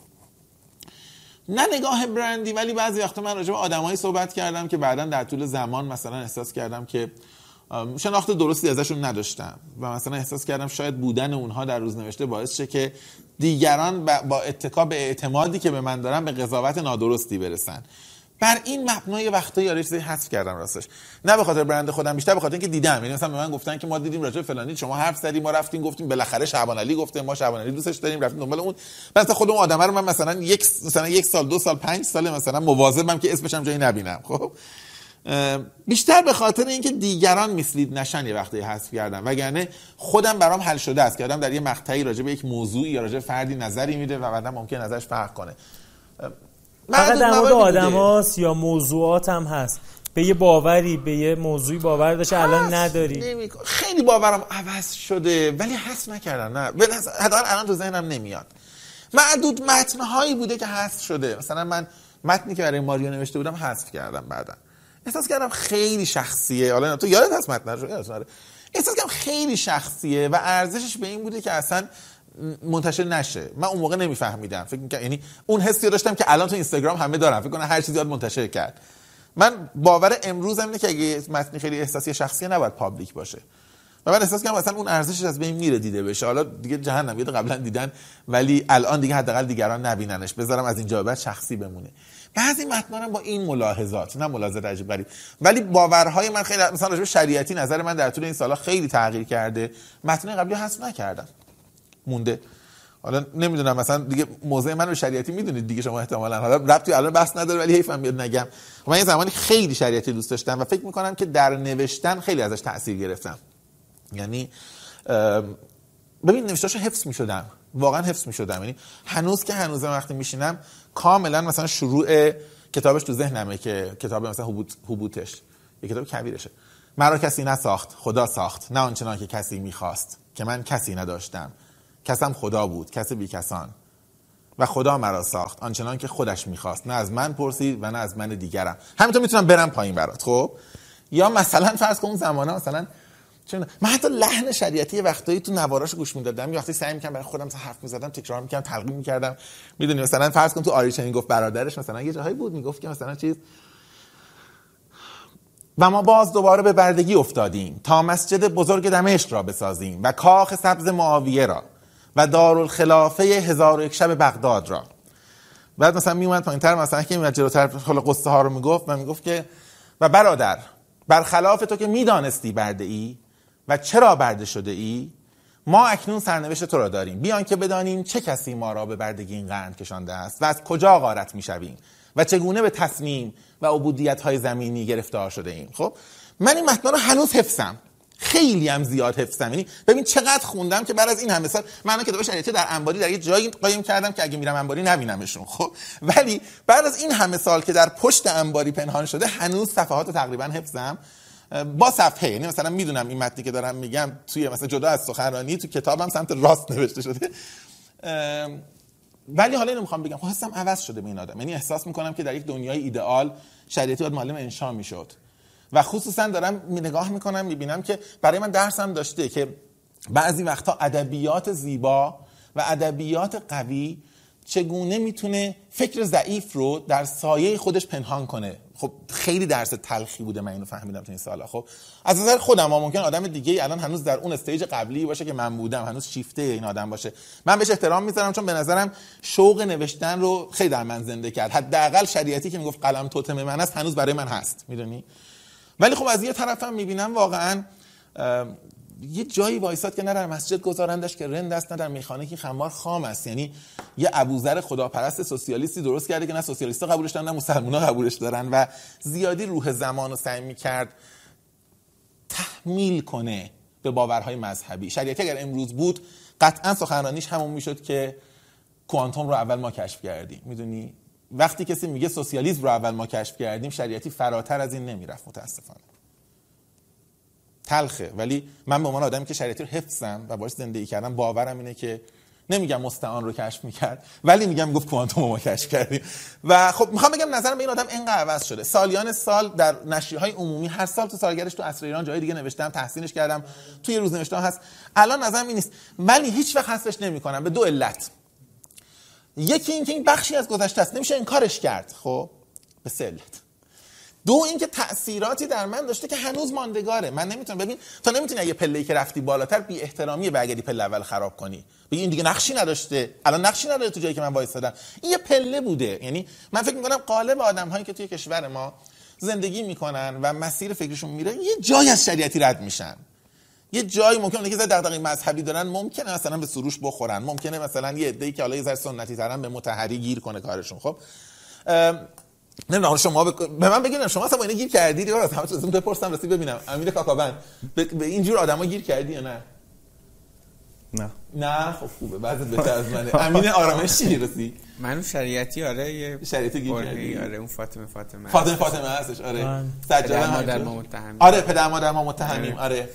من, من نوع نوشتنش رو ناخداگاه داشتم تقلید می‌کردم. خیلی من یه فایل صوتی میشنم گریه می‌کرد تسلطش خوب میگم بسیار زیاده. بعد اینو با یه استاد دیگه که داشتم صحبت می‌کرد می‌گفت کسی که پرشور در ادبیات ایران قدیم هم خیلی پرشور و خیلی پرتمطراق حرف می‌زنن این مونده به اسم نمی‌گفت. می‌گفت اینها رو اگر ازش بگیری مت آروم آروم به سمت منطقی شدن میره. من اینو که گرفتم سعی کردم حذف کنم. این کتابا رو همه کتاباشو هدیه کردم به من هدیه کردم به انباری که کسی دیگه نخونه اینو حالا بگم که اینو می‌خوام بگم که حالا بس شما هم یه ذره حداقل شما دو نفر تجربه کردید. حالا یه ذره شاید امین کمتر امین تحری. هم مثلا توی بورد آره. ولی حالا اینو می‌خوام بگم. من اولا میگم به احترام اینکه یه زمانی یه پله بوده که ازش رد شده آدم. و اون پله اگه نبود اصلا آدم همیشه پایین میموند. و من فکر می‌کنم خیلی وقتا ماها یه ذره تحقیر شدیدمون نسبت به بعضی از آدم ها یا بعضی از اندیشه ها که ازشون رد شدیم ناشی از اینکه اونا رو پله نمی‌بینیم یا به احساس می‌کنیم خب من پله پنجم پله اول و دیگه میشه خراب کرد. مسئله دیگه هم که گفتم یه تیکش هم که اثرات باقی میمونه. من هنوز یه وقتایی احساس می‌کنم یه جایی که جمله کم میارم تو نوشتنم بعضی از ساختارهای جمله شریعتی نه کلماتش کمکم می‌کنه که دوباره مثلا به هر حال میگم وقتی این همه حفظی ناخواسته کمک می‌کنه می‌دونی؟ و مسئله مهمتر این که من فکر می‌کنم غلطه که من برای وضعیتی که امروز دارم بقیه رو فشار بیارم و پوش کنم که مستقیم بیان اینجا خب؟ یعنی من امروز بگم که شریعتی می‌خونی؟ خاک بر سرت چی می‌خونی اصلا؟ خب؟ یه آدم اکلکتیک که اومده یه ذره از سوسیالیسم و یه ذره از مثلا فلان قاطی کرده یه ذره با یه روایتی از اسلام قاطی کرده نمیشه اینو گفت. به خاطر اینکه آدم دیگه ای که داره مسیر فکری خودش رو میره ممکنه الان در اون استیجی باشه که فقط شریعتی مناسبشه خب؟ بنابراین من فکر می‌کنم که حالا چند اتفاق میفته اولا آدما بدونن که خب من نمی‌خوام اینو تحقیر کنم یا کنار بذارم و به رسمیت می‌شناسم دو اینکه شاید یکی دیگه گذشته منو می‌خونه احساس کنه بگه ببین من الان دغدغه های فکریم دغدغه محمد رضای 92 می‌دونی؟ خب حداقل بمونه شاید براش جالب باشه. به عنوان اصلا به عنوان یه اتفاق تاریخی آه مثلا این 92 اینطوری فکر می‌کرده من الان کجا با این فرق دارم؟ کجا شبیه این فکر می‌کنم؟ بعدش چه اتفاقی ممکنه در آینده بیفته؟ می‌دونی؟ روزنوشته نگاه من این بوده بهش کلیتش. حالا نمی‌دونم به اندازه آره، آره، خیلی- بیش از حد کافی توضیح دادم. نه خیلی موضوع خوبی هم بود. چون گذشته ضروری انکار ناپذیر مسیر طی شده ماست. جو غالب کشور اینه که انتظار دارن تو آدم سی سال قبل باشی. الان هم گاهی وقتا تو ادبیات آره. ما داریم که فلانی دیگه قبلی نیست. خب اگه زنده است طبیعیه که قبلی نیست. دقیقاً. مردای قبرستون دو هزار سال قبلا همونن. دقیقاً. ولی ما تغییر می‌کنیم. ولی حق تغییر رو انگار از ما دارن. ایدولوژی آره. زده ها از ما می‌گیرن. آره. یه نکته رو اینجا می‌خوام بهش اضافه بکنم. همین نگه, نگه, نگه داشتن این اطلاعات توی روزنوشتهات که خونده میشه. اگه خونده نمی‌شد خاک می‌خورد. می‌گفتیم که اهمیتی نداره ولی داره خونده میشه. من خودم جز اونایم که میدم ورق می‌زنم می‌خونم. این نشون میده محمد رضا پیشروه دورکاری متمم تعطیلی آموزش حضوری رفتن توی آموزش آنلاین که گفتی. بیش از همه روی استراتژی محتوا پافشاری کردی. کامنت های روزنوشته ها رو بستی. گفتی نمی‌خوام همه بیان بنویسن. یه عده می‌خوام بنویسن. همه دوست دارن مخاطبشون زیاد بشه. الان به ما می‌گفتی که نه من یه عده اصلا بیرون میریزم. دیوار بلندی می‌ذارم که نتونی بیای. اگه میای این ویژگی ها رو داشته باشی. تو این اینستاگرام رو تعطیل کردی. و یه سری مثال دیگه مثل سمینار نذاشتن که یک بار 96 که ما بودیم توی سایت اعلام کردی 700 نفر در جا ثبت نام کردیم. این همه تفاوت از کجا میاد؟ جلوتر از زمان هستی؟ شجاعی یا باهوش؟ هیچ کدوم. اه، شجاع شاید بشه گفت نمی‌دونم. اه، با- باهوش که قطعا مصداق من نمی‌تونه باشه جلوتر از زمانم به نظرم تعبیر خیلی شاید دقیقی نیست. ببین من یه کاری تو تصمیم گیری می‌کنم سجاد. حالا نمی‌دونم. شما هم این کار رو کردید یا اصلا مثلا تو ذهنتون هست یا نه. من خیلی از تصمیمایی که می‌خوام بگیرم فرض می‌کنم که قبلش این تصمیم رو هیچ کس در هیچ جای دنیا نگرفته. خب؟ و از از صفر میگیرمش. یعنی من با common sense اصلا با این لغت مشکل دارم. این حالا common sense ترجمه خیلی ترجمهش خیلی نگران کننده است. این common sense یعنی یه sense یه عقلی که بین اکثر آدما مشترکه. وقتی میگی همه تقریبا تایید می‌کنن. مثلا common sense این است که فرض کن چه می‌دونم اگر مثلا باید بریم دانشگاه. باید بری دانشگاه. آره common sense اگه می‌تونی بری دانشگاه چرا نری دانشگاه؟ اگه کنکور قبول نشی چرا نری؟ نه کامن سنس یعنی عقل عموم رو تایید می‌کنه. ما تو فارسی خطرناکترش کردیم میگیم عقل سلیم. یعنی یه در این ترجمه یک یک مین کار گذاشتیم. میگیم اصلا اگر انگلیسی حداقل پذیرفتن که کامن سنس حالا بالاخره ما نمیگیم درسته ولی کامن است. ما میگیم مثلا سالم هستی اگر مثل همه فکر می‌کنی. بدترین ترجمه ممکن. من نمی‌دونم جنایتش کسی انجام داد. من نظرم اینه که نه اتفاقا کامن سنس قرار نیست درست باشه. به خاطر همین اینکه دیگران و قالب آدما چه تصمیم می‌گیرن خیلی برام مهم نیست. با معیار خودم میرم جلو. به نظر خودم تصمیمام برای خودم با منطق خودم درست بوده. اصلا خیلی عجیب نبوده. فقط چون تصمیمات دیگران رو با ما دیتا در نظر نمی‌گیرم اینطوری عذاب در میاد. مثلا فرض کن من با منطق خودم نگاه می‌کنم. می‌بینم که سمینارام خیلی شلوغ شده و من مثلا این قصه دارم میگم همسا 95 95 96 نمی‌دونم سمینار شروع شده همه دارن ثبت نام می‌کنن و من بعد از یه مدتی دغدغم این شده که من چه موضوعی و سمینار بذارم که آدمای بیشتری بیان یا زودتر پر شه. دفعه پیش سمینار 6 ماه 6 ماه قبل از تاریخ پر شد. الان بده اگر 4 ماه قبل پر شه. بعد یه کاری کن از 8 ماه قبل پر شه خب؟ این سواله یه بار اومد تو ذهنم و احساس سوال خیلی خطرناکه. ببین من دیگه به این فکر نمی کنم که چی برای مخاطب مفیده. من حساب نمی کنم دانشجوی من چی لازم داره. میگم چی بگم که هشت ماه قبل پرشه. چون اگر پرشه. آره و زودتر پرشه که معنی پیشرفت بده. چون اگه این قبل باشه نمیشه. این سوال که تو ذهن من خب دیگه این مع- معلومه که من mislead شدم. من گمراه شدم. سمینار برای من غلطه. خب؟ اینجا میشه به این سوال فکر کرد که دیگران اگر سمینارشون زود پرشه چیکار می‌کنن؟ اصلا سوال من نیست که دیگران چیکار می‌کنن.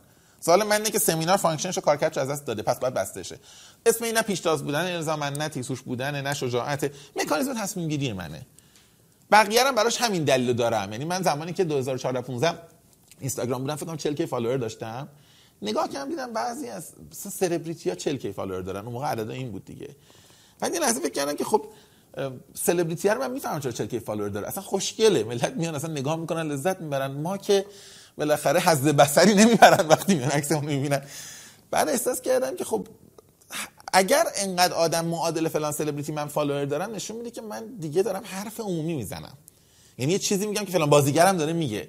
من باید follower م کمتر از اون باشه. باید یک دهم اون باشه. چرا انقدر زیاده؟ انقدر زیاده؟ من دارم دارم, دارم وارد قلمرو خطرناک میشم. قلمرو من نه قلمرو من نیست. قلمرو ذوق عامه است.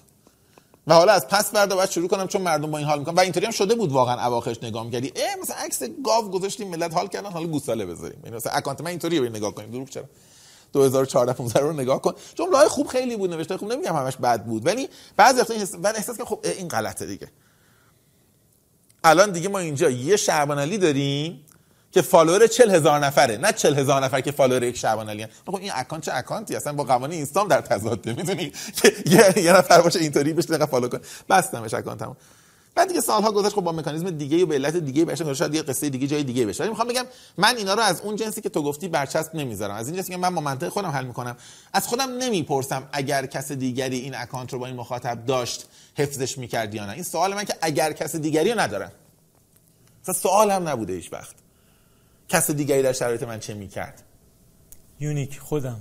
خودم کار خودم می‌کنم دیگه. حالا نه اینکه بازم بهتر بازم. برمیگرده به اون نظام ارزشات یعنی من لاقل من اونو می‌بینم. پشت حرفه انگار یک سلسله نظام ارزش هاست. دونه دونه چک می‌کنی. موضوع دیگه اهمیتش بالا پایین نمی‌کنه. اینه اینه که سنگ محکته می‌زنی. اگه باشه ورش میداری. آره.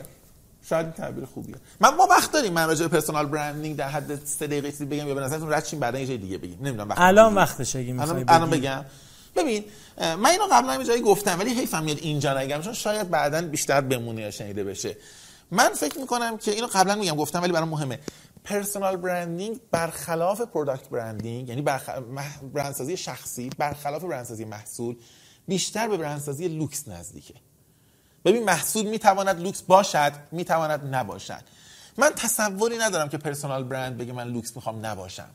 خب برندسازی لوکس چه ویژگی داره؟ مثلا مثلا حالا من ویژگیش حالا من مطمئنم دیگه شما همتون حفظ هستید ولی اولین ویژگیش اینه که لاکچری اصلا اینطوری تعریف میشه که من به من خودم رو تحمیل می‌کنم به مخاطب و مشتری. تو برو فروشگاه یه جایی مثلا این مثلا یه جای پایین مثلا بگم کجا مثلا این مکس مثلا برو. یه برند خیلی معمولی. مثلا می‌بینی برای بلوز مثلا ورشته 28 مدل بلوز گذاشته. بعد میریم مثلا شنل رو نگاه می‌کنیم خب چهار مدل رو گذاشتیم همینه دیگه. بعد میگی خب ما نمیپسندیم تازه اصلا مدلاتون هم با اون ور فرق داره که مثلا خب ما این چهار تا رو گذاشتیم حالا دیگه همینه. مشتری رو در سطحی نمی‌بینه که مشتری نظر بده. میگه من نظرم اینه. میری دولچه گابانا میگه دو مدل کیف گذاشتیم مثلا چهار مدل کف گذاشتیم همیناست میگه. بعد همه هم طراحی ها عجیب غریب. میگه حالا نمی‌شد مثلا این لوگوشو کوچیک تر بزنه. نمی‌شد. همینه. این مدل است. تو لاکچری برندینگ به خاطر همینه که کافرر هم وقتی داره راجع به لاکچری برندینگ صحبت می‌کنه میگه یکی از آنتی لاز یکی از ضد قانون هایی که وجود داره در لاکچری برندینگ اینه که نظر مشتری مهم نیست. بازاریابی شما نمی‌کنی که ببینی بازار چه می‌خواد من رو بیابم. کار خودت می‌کنی. من فکر کنم پرسونال برند همیشه اینه. تو باید بگی من اینم و همین طوریم جایگاه تو تو من. جامعه آره و جهان آره, آره, حالا کنی. مشتری میاد یا نمیاد نمی‌دونم. من این مدل رو طراحی کردم این یه دونم تو ویترینم وجود داره با همین یه دیزاین هم هست. کسی نمیپسنده بره مغازه بغلی. من به نظرم من نمیگم که انقدر رول چیدم ولی الان که برمیگردم معنا پیدا می‌کنه. نه اینکه اون لحظه آگاه نبوده. الان نگاه می‌کنم اینا همیشه قانونم همین بوده. خب همین یه مدل هست. تو- تو این مغازه هم یه دونه است. اصرارم که نکرد دادم بیاد تو کسی. خب این همه مغازه وجود داره. هر آدم یعنی یه بساط دستفروشی پنگ دیگه به لطف اینستا هوار هم به لطف استوری می‌زنن. خب هر روز بیا بازار من بیا بازار من. من به نظرم میگم کار خودشو بکنه محصول خودشو تحویل بده محصول یعنی خودشو به عنوان محصول دلیور کنه و بگه اینجوری هم که من راحتم باهاش. هر کی نمی‌خواد به جای دیگه. این این اسم کتاب کاپفرر استراتژی لوکس گالری luxury strategy. آره ترجمه هم شده. آره ترجمه شده. فکر کنم منبع دو... ترجمه منبع دوم. و بسیار کامل فایل صوتی خودت با بر- عنوان آره. برندسازی برندسازی شخصی, شخصی. آره، آره. که بسیار فایل کاملی بود. ممنون. کاکاوند اینجا چیزی داری برای پرسیدن؟ نه ورود به بحث. چون می‌خوام فضا رو ببرم سمت مدیریت زمان و نحوه گذران زندگی. اوکی چیزی هست اضافه کنیم نه از اولم چیزی نبود تو چیزی گفتی ملکی هست. حجم کارت توی نقاط قوتت هم گفتی که حجم کارت آره بالاست. چطور زمانت رو مدیریت می‌کنی برای این همه نوشتن یا کار؟ تا اونجایی که ما می‌دونیم حجم کارت بالاست. آره حجم کارم بالاست. چطور زمانت رو مدیریت ببین من روز می‌کنی؟ تعطیل که ندارم معمولا هر روزمو کار می‌کنم. آره. روز تعطیل کم اصلا. روزه تعطیلم رسمیت نمی‌شناسی. اصلا خیلی وقتا بعدا میفهم تعطیل بوده. بارها شده مثلا زنگ زدم یه جایی مثلا یا قرار بذارم مثلا ساعت یک بعد از ظهر مثلا جمعه است می‌دونی؟ مثلا بعد تا اون ساعت داشتم اینقدر کار می‌کنم نفهمیدم روز جمعه است. آره. کار زیاد می‌کنم ولی ببین من سجاد خیلی فرق کرده تو این سالا. خیلی فرق کرده. من نمی‌دونم شما ها از کی منو در واقع فالو می‌کردین اون زمانی که خیلی کم میخوابیدم و پوزش هم می‌دادم چه سالایی بود؟ بله 91. بله. 91 دو بود ها 91 آره، دو. آره. 92. من اون موقع اصلا اینطوری و واقعا کسی نبود به آدم بگه که این کار غلطه با ما یعنی آسیب دیدم خودم شخصا یه ذره اجرا کردم فنرام در رفت دیگه برگشتم یه روش ببر معلم یه روشی هم بودش که مثلا تو طول روز یه آره. یه چر آره کلی. دقت میگم چی کار بکنم و خوابم رو هم کم کرده بودم و اون موقع من خیلی نگاه همین بود که آدم باید خیلی productive اصلا کلمه کلیدی ذهنی productivity و بهره وری بود بعد از یه مدتی احساس کردم که ببین واقعا اگر مثلا بیداری تو درست مدیریت کنی مجبور نیستی خوابتو اینقدر کم کنی یعنی روزتو بد زندگی کردی که شبت مجبوری مثلا اینطوری بری جلو. فایل مدیریت زمانت هم به همین اشاره آره کردی. آره. و بعدش دیگه مثلا خیلی عادی تر شده. یعنی اولا من اینو بگم که من خوابمو عادی کردم. یعنی مثلا عادی حالا میگم مثلا 5 ساعت میخوابم. این 5 ساعت برای من خوبه. بدن من همینقدر حالا بدن با بدن فرق می‌کنه. من 5 ساعت کاملا راحتم. و کار عجیبی نمی کنم غیر از این که سجاد. من یه س... من زندگیم پر از قانون مرتبه دوه. پر از قانون مرتبه دوه. قانون مرتبه دو رو دیگه تعریفش انقدر همه جا گفتم و نوشتم همه می‌دونیم. قوانینیه که نمیگم الزاما درستن ولی بار فکری رو سبک می‌کنه. در قالب موارد درسته. یعنی من اگه بدونم یه قانون 90 درصد درسته اونو 100 درصد اجرا می‌کنم مثال بزن یه دونه. من پیامی که به واتساپ هم بیاد و شمارش رو save نکرده باشم باز نمی‌کنم. ممکنه یه نفر پیشنهاد داده باشه همین الان که امروز بیا پروژه مشاوره قرارداد سه ساله سه ماهه ببند مثلا به یه میلیارد تومن هم میدی. حتی یه میلیارد قسمت اول پیام بیاد. خب؟ پیام شمارش save نشده باز نمی‌کنه هیچ وقت نمی‌خوام بازش کنم. می‌دونی چرا؟ چون وارد این بازی بشم که حالا باز بکنم یا باز نکنم روزی 100 تا 150 تا مسیج ناشناخته میاد و هر راجع به هر کدوم یه دقیقه فکر کنم باز نمیشه یا باز میشه دو ساعت و نیم سه ساعت در روز میشه. سالی هزار ساعت میشه. خب؟ با 3000 ساعت لیسانس می‌گیرن ملت. من حساب کردم یه لیسانس بین 2000 تا 3000 ساعت زمان مفید می‌بره. من نمی‌تونم دو سال یه بار یه لیسانس وقت بذارم برای شماره های ناشناخته تو زندگی. دم مردن بگم من به اندازه 11 تا لیسانس فقط داشتم پیامهای ناشناخته واتساپ رو باز می‌کردم. خب باز نمی‌کنه. قاعدتا اگر کسی با من کار جدی داره یا از طریق کس دیگری منو پیدا کرده که منطقی اون کسی که شماره منو داره به مسیج میده میگه فلانی قراره زنگ بزنه شماره‌ش هم سیو کن. یا این شماره رو در و دیوار پیدا کرده مثلا تخلیه چالو لباس کنی بوده زیرش هم شبان علی بوده. دلیل نداره حالا مثلا منم بخوام جواب بدم و اینا. ممکنه در دلگیر کنه یه در دلخور کنه ممکنه بعدا پشت سر مثلا ناله نفرین احتمالاً یه انباری ازش مثلا وجود داشته باشه. مثلا برای من rule شده. ببین ساده است گفتنش ولی دو سه ساعت در روز زمان کمی نیست. یعنی این saving به همین راحتی دو ساعت بهت هدیه میده در روز. همین قانون ساده. از این قوانین خیلی دارم و برام مهمه که نقضش نکنم چون میگم اولین بار که نقض کنیم وقتی که باید هر روز 100 بار تصمیم بگیری راجبش. برای این سبک از مدیریت زمان در واقع چه چیزهایی داری قربانی می‌کنی؟ کدوم سبک؟ این که مثلا مدیریت زمان انقدر انقدر دارم مثلا سختگیرانه میرم جلو؟ آره، یکیشی من قربانی نمی‌کنم من به نظرم بیشتر از اینکه قربانی کنم دارم به دست میارم واقعیتش. یعنی من دارم زمان می‌خرم. چی بیشتر از زمان میشه خرید؟ یه چیزی من بپرسم محمد رضا ببین الان چارچوب کلیشو من متوجه نشدم. یعنی یه سری آمین مرتبه دوم داری برای بقیه زمانت دیگه خیلی برنامه خاصی نداری یا چی؟ ببین بقیه زمان من قبلا که گفتم. اولا گزارش روزانه که خودم حتما میدم. و گزارش روزانه هم pomodoro یی میدم. قابل توجه سجاد که همیشه دوست داره pomodoro رو. pomodoro یی میدم. یعنی می‌دونم که من در روز حدودا مثلا چند تا pomodoro کار کردم به چه کاری اختصاص دادم و خب شب امضا که می‌کنم به خودم گزارش میدم. می‌دونم تکلیف خودم و سعی می‌کنم deadline امو یه جوری نذارم که خیلی tight باشه و سختگیرانه باشه. همیشه جوری باشه که بتونم خیلی flexible انجام کارم انجام بدم. به خاطر معمولا تقسیم بندی بر اساس زمان بندی بر اساس شوقه. مثلا من اگه بدونم مثلا یه پروپوزال گزارشی می‌تونم سه روزه تنظیم بکنم هیچ وقت نمیگم سه روز.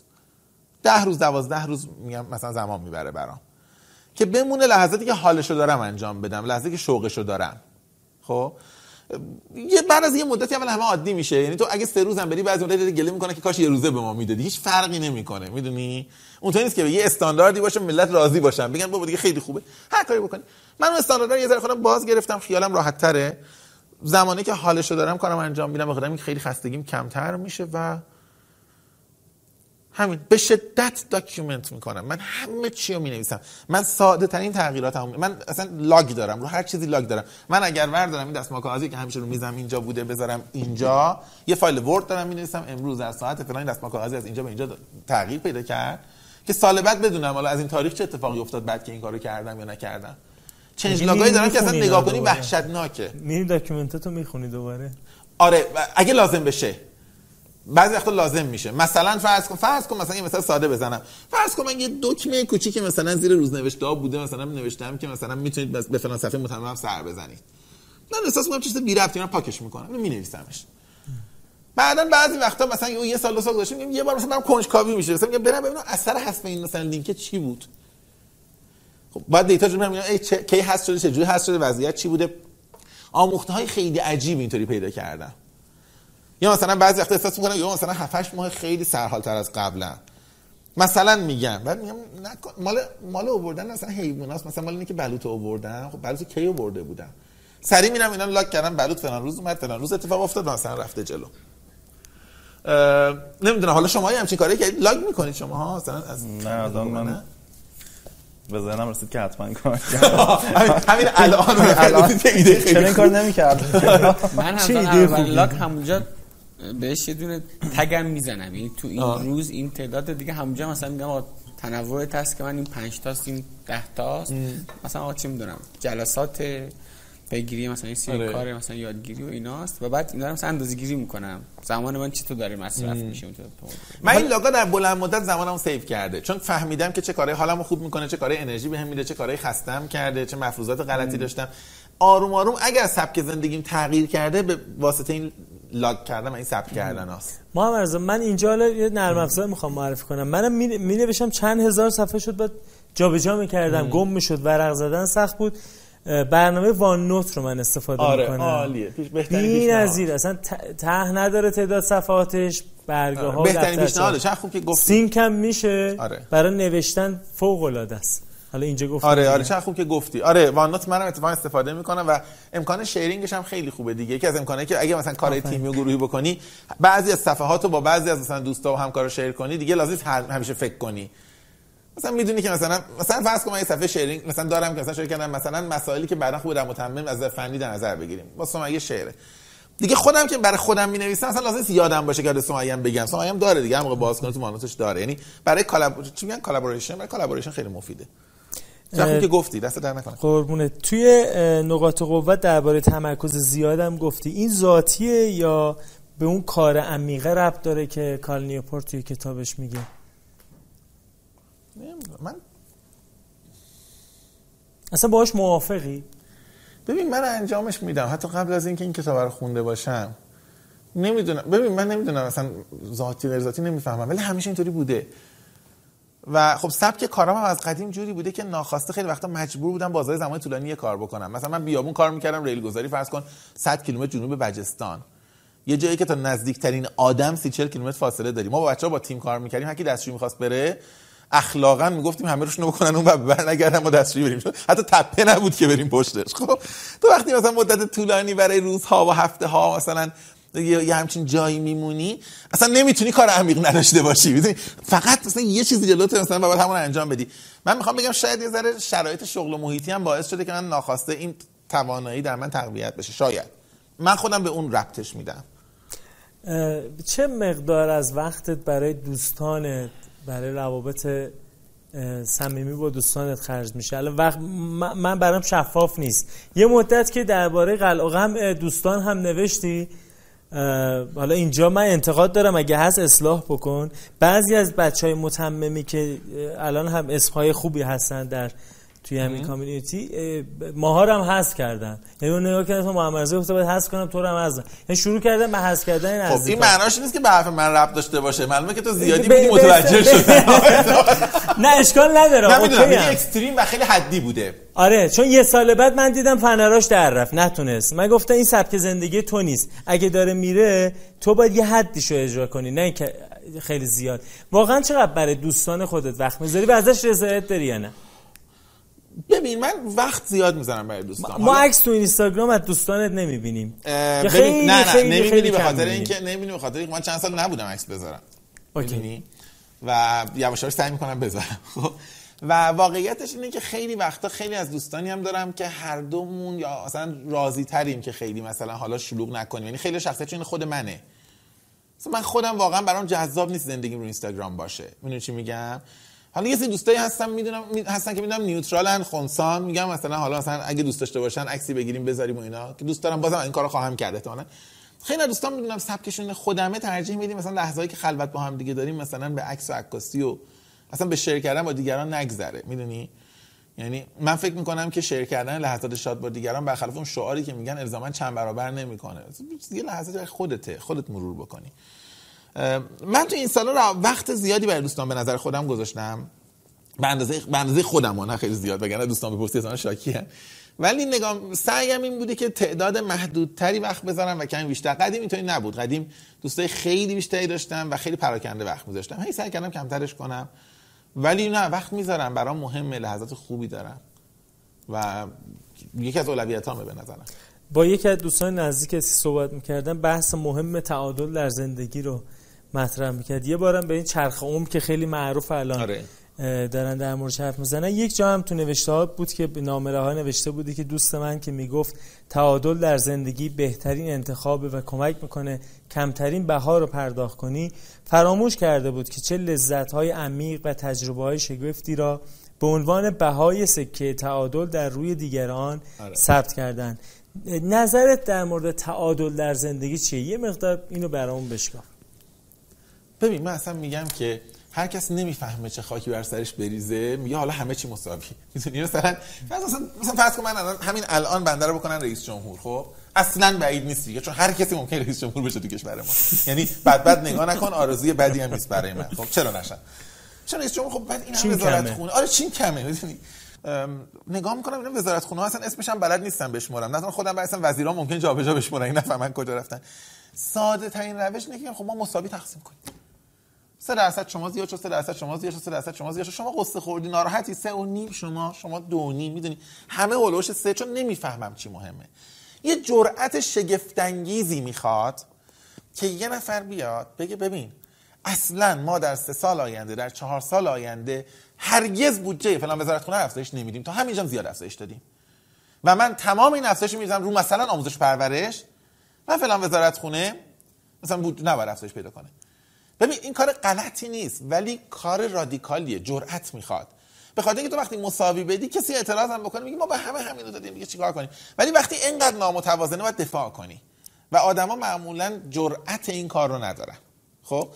من میگم تعادل انتخاب بزدل هاست. یا انتخاب کسانی که نمی‌دونن هدفشون چیه. خب؟ تعادل از آدمایی که میگم ما زندگی متعادل داریم به نظر من شبیه قورباغه میمونن که این وسط هر چی فکر می‌کنه نمی‌فهمه به کدوم طرف بپره میگه. خب باشه یه جامپ به جلو یه جامپ به این ور یه جامپ به این ور یه جامپ به این ور. اینجا آخرش هم همین نقطه وایستاده با هیجان میگه من یه من یه جامپ متعادل آره آره من یه زندگی متعادل دارم تجربه می‌کنم خب؟ تو به محض اینکه اولین قدم رو برداری اگر از اولین قدم راضی باشی و قدم دوم در این مسیر برداری عملا یه سری گزینه ها رو هی داری کمتر می‌کنی و وزن گزینه رو زیاد می‌کنی. یعنی مثلا قورباغه اگه می‌خواست متعادل باشه مرده بود تا حالا می‌دونی؟ ولی آدمایی داریم که با ادعای تعادل زنده و من نمی‌دونم دارن چیکار می‌کنن.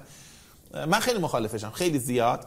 و معتقدم که یه سری از آدما احساس می‌کنن خیلی تصویر نایس تمیزی مثلا می‌دونی؟ من وسط هفته دارم کارمو می‌کنم.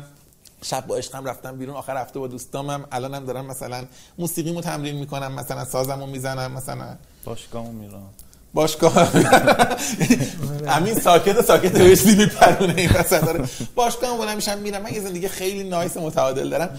من به نظرم این تصویر تصویر آدمی که خیلی تکلیفش مشخصه بالاخره یکی از این کارا لذت بیشتری برای آدم داره. و چرا آدم سهم اون رو نباید زیادتر بکنه؟ می‌دونی چرا آدم جرأت نکنه یه چیزی حس کنه.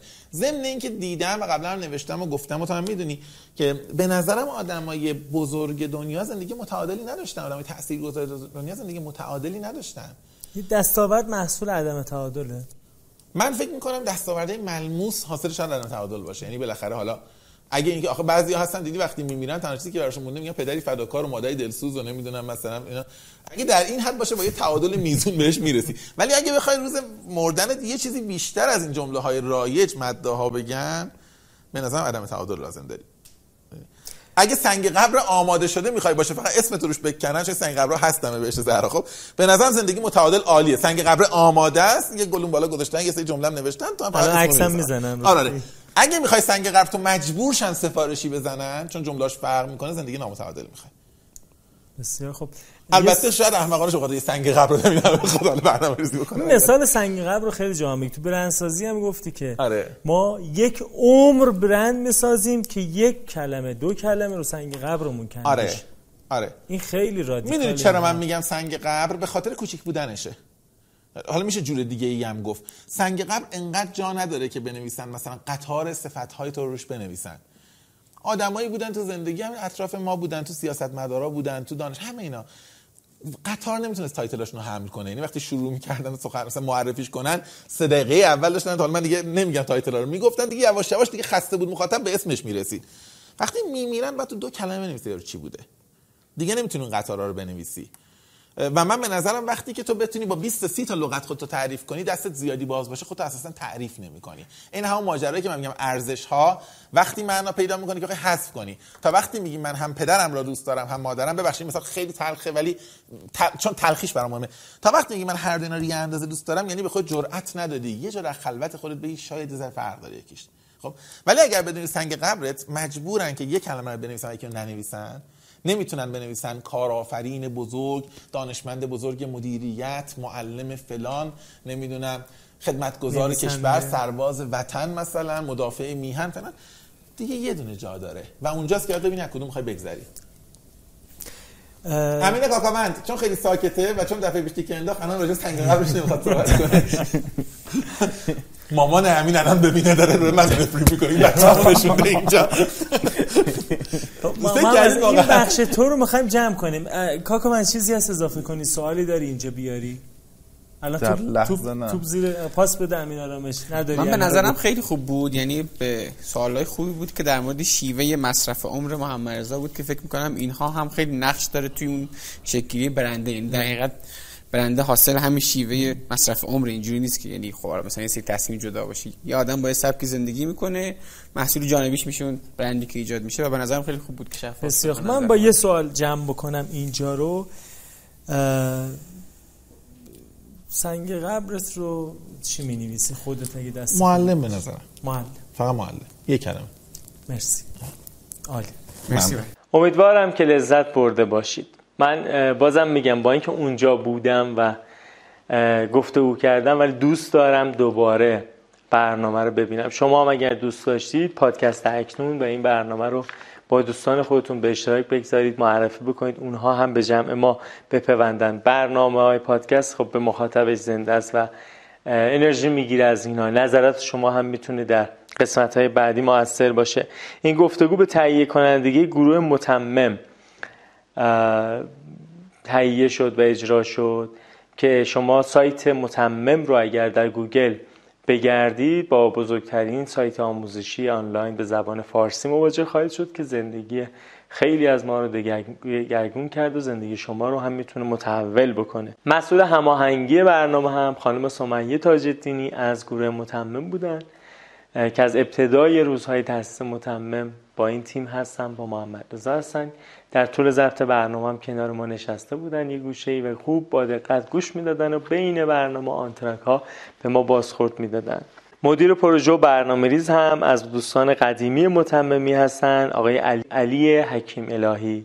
که اخلاق خیلی خوب کاربلد دقیق خیلی هم لذت بردیم اون روز از همراهیشون. این برنامه توسط سه تا پادکست به نوعی میزبانی شد پرسشگری شد. ما اونجا بودیم و سوال میپرسیدیم. امین کاکاوند از پادکست نبرد پادکستی که درباره برندها و نبرد برندها قصه میگن صحبت می‌کنن. امین آرامش از پادکست کار نکن پادکستی که مثل من گفتگو محوره ولی بیشتر تمرکزش مسیر شغلی آدم هاست. این دوتا هم می‌تونید ببینید. و من سجاد سلیمانی از پادکست اکنون که با آدم ها درباره مسیر طی شده گذران عمر مدل ذهنی و باورهاشون صحبت می‌کنیم.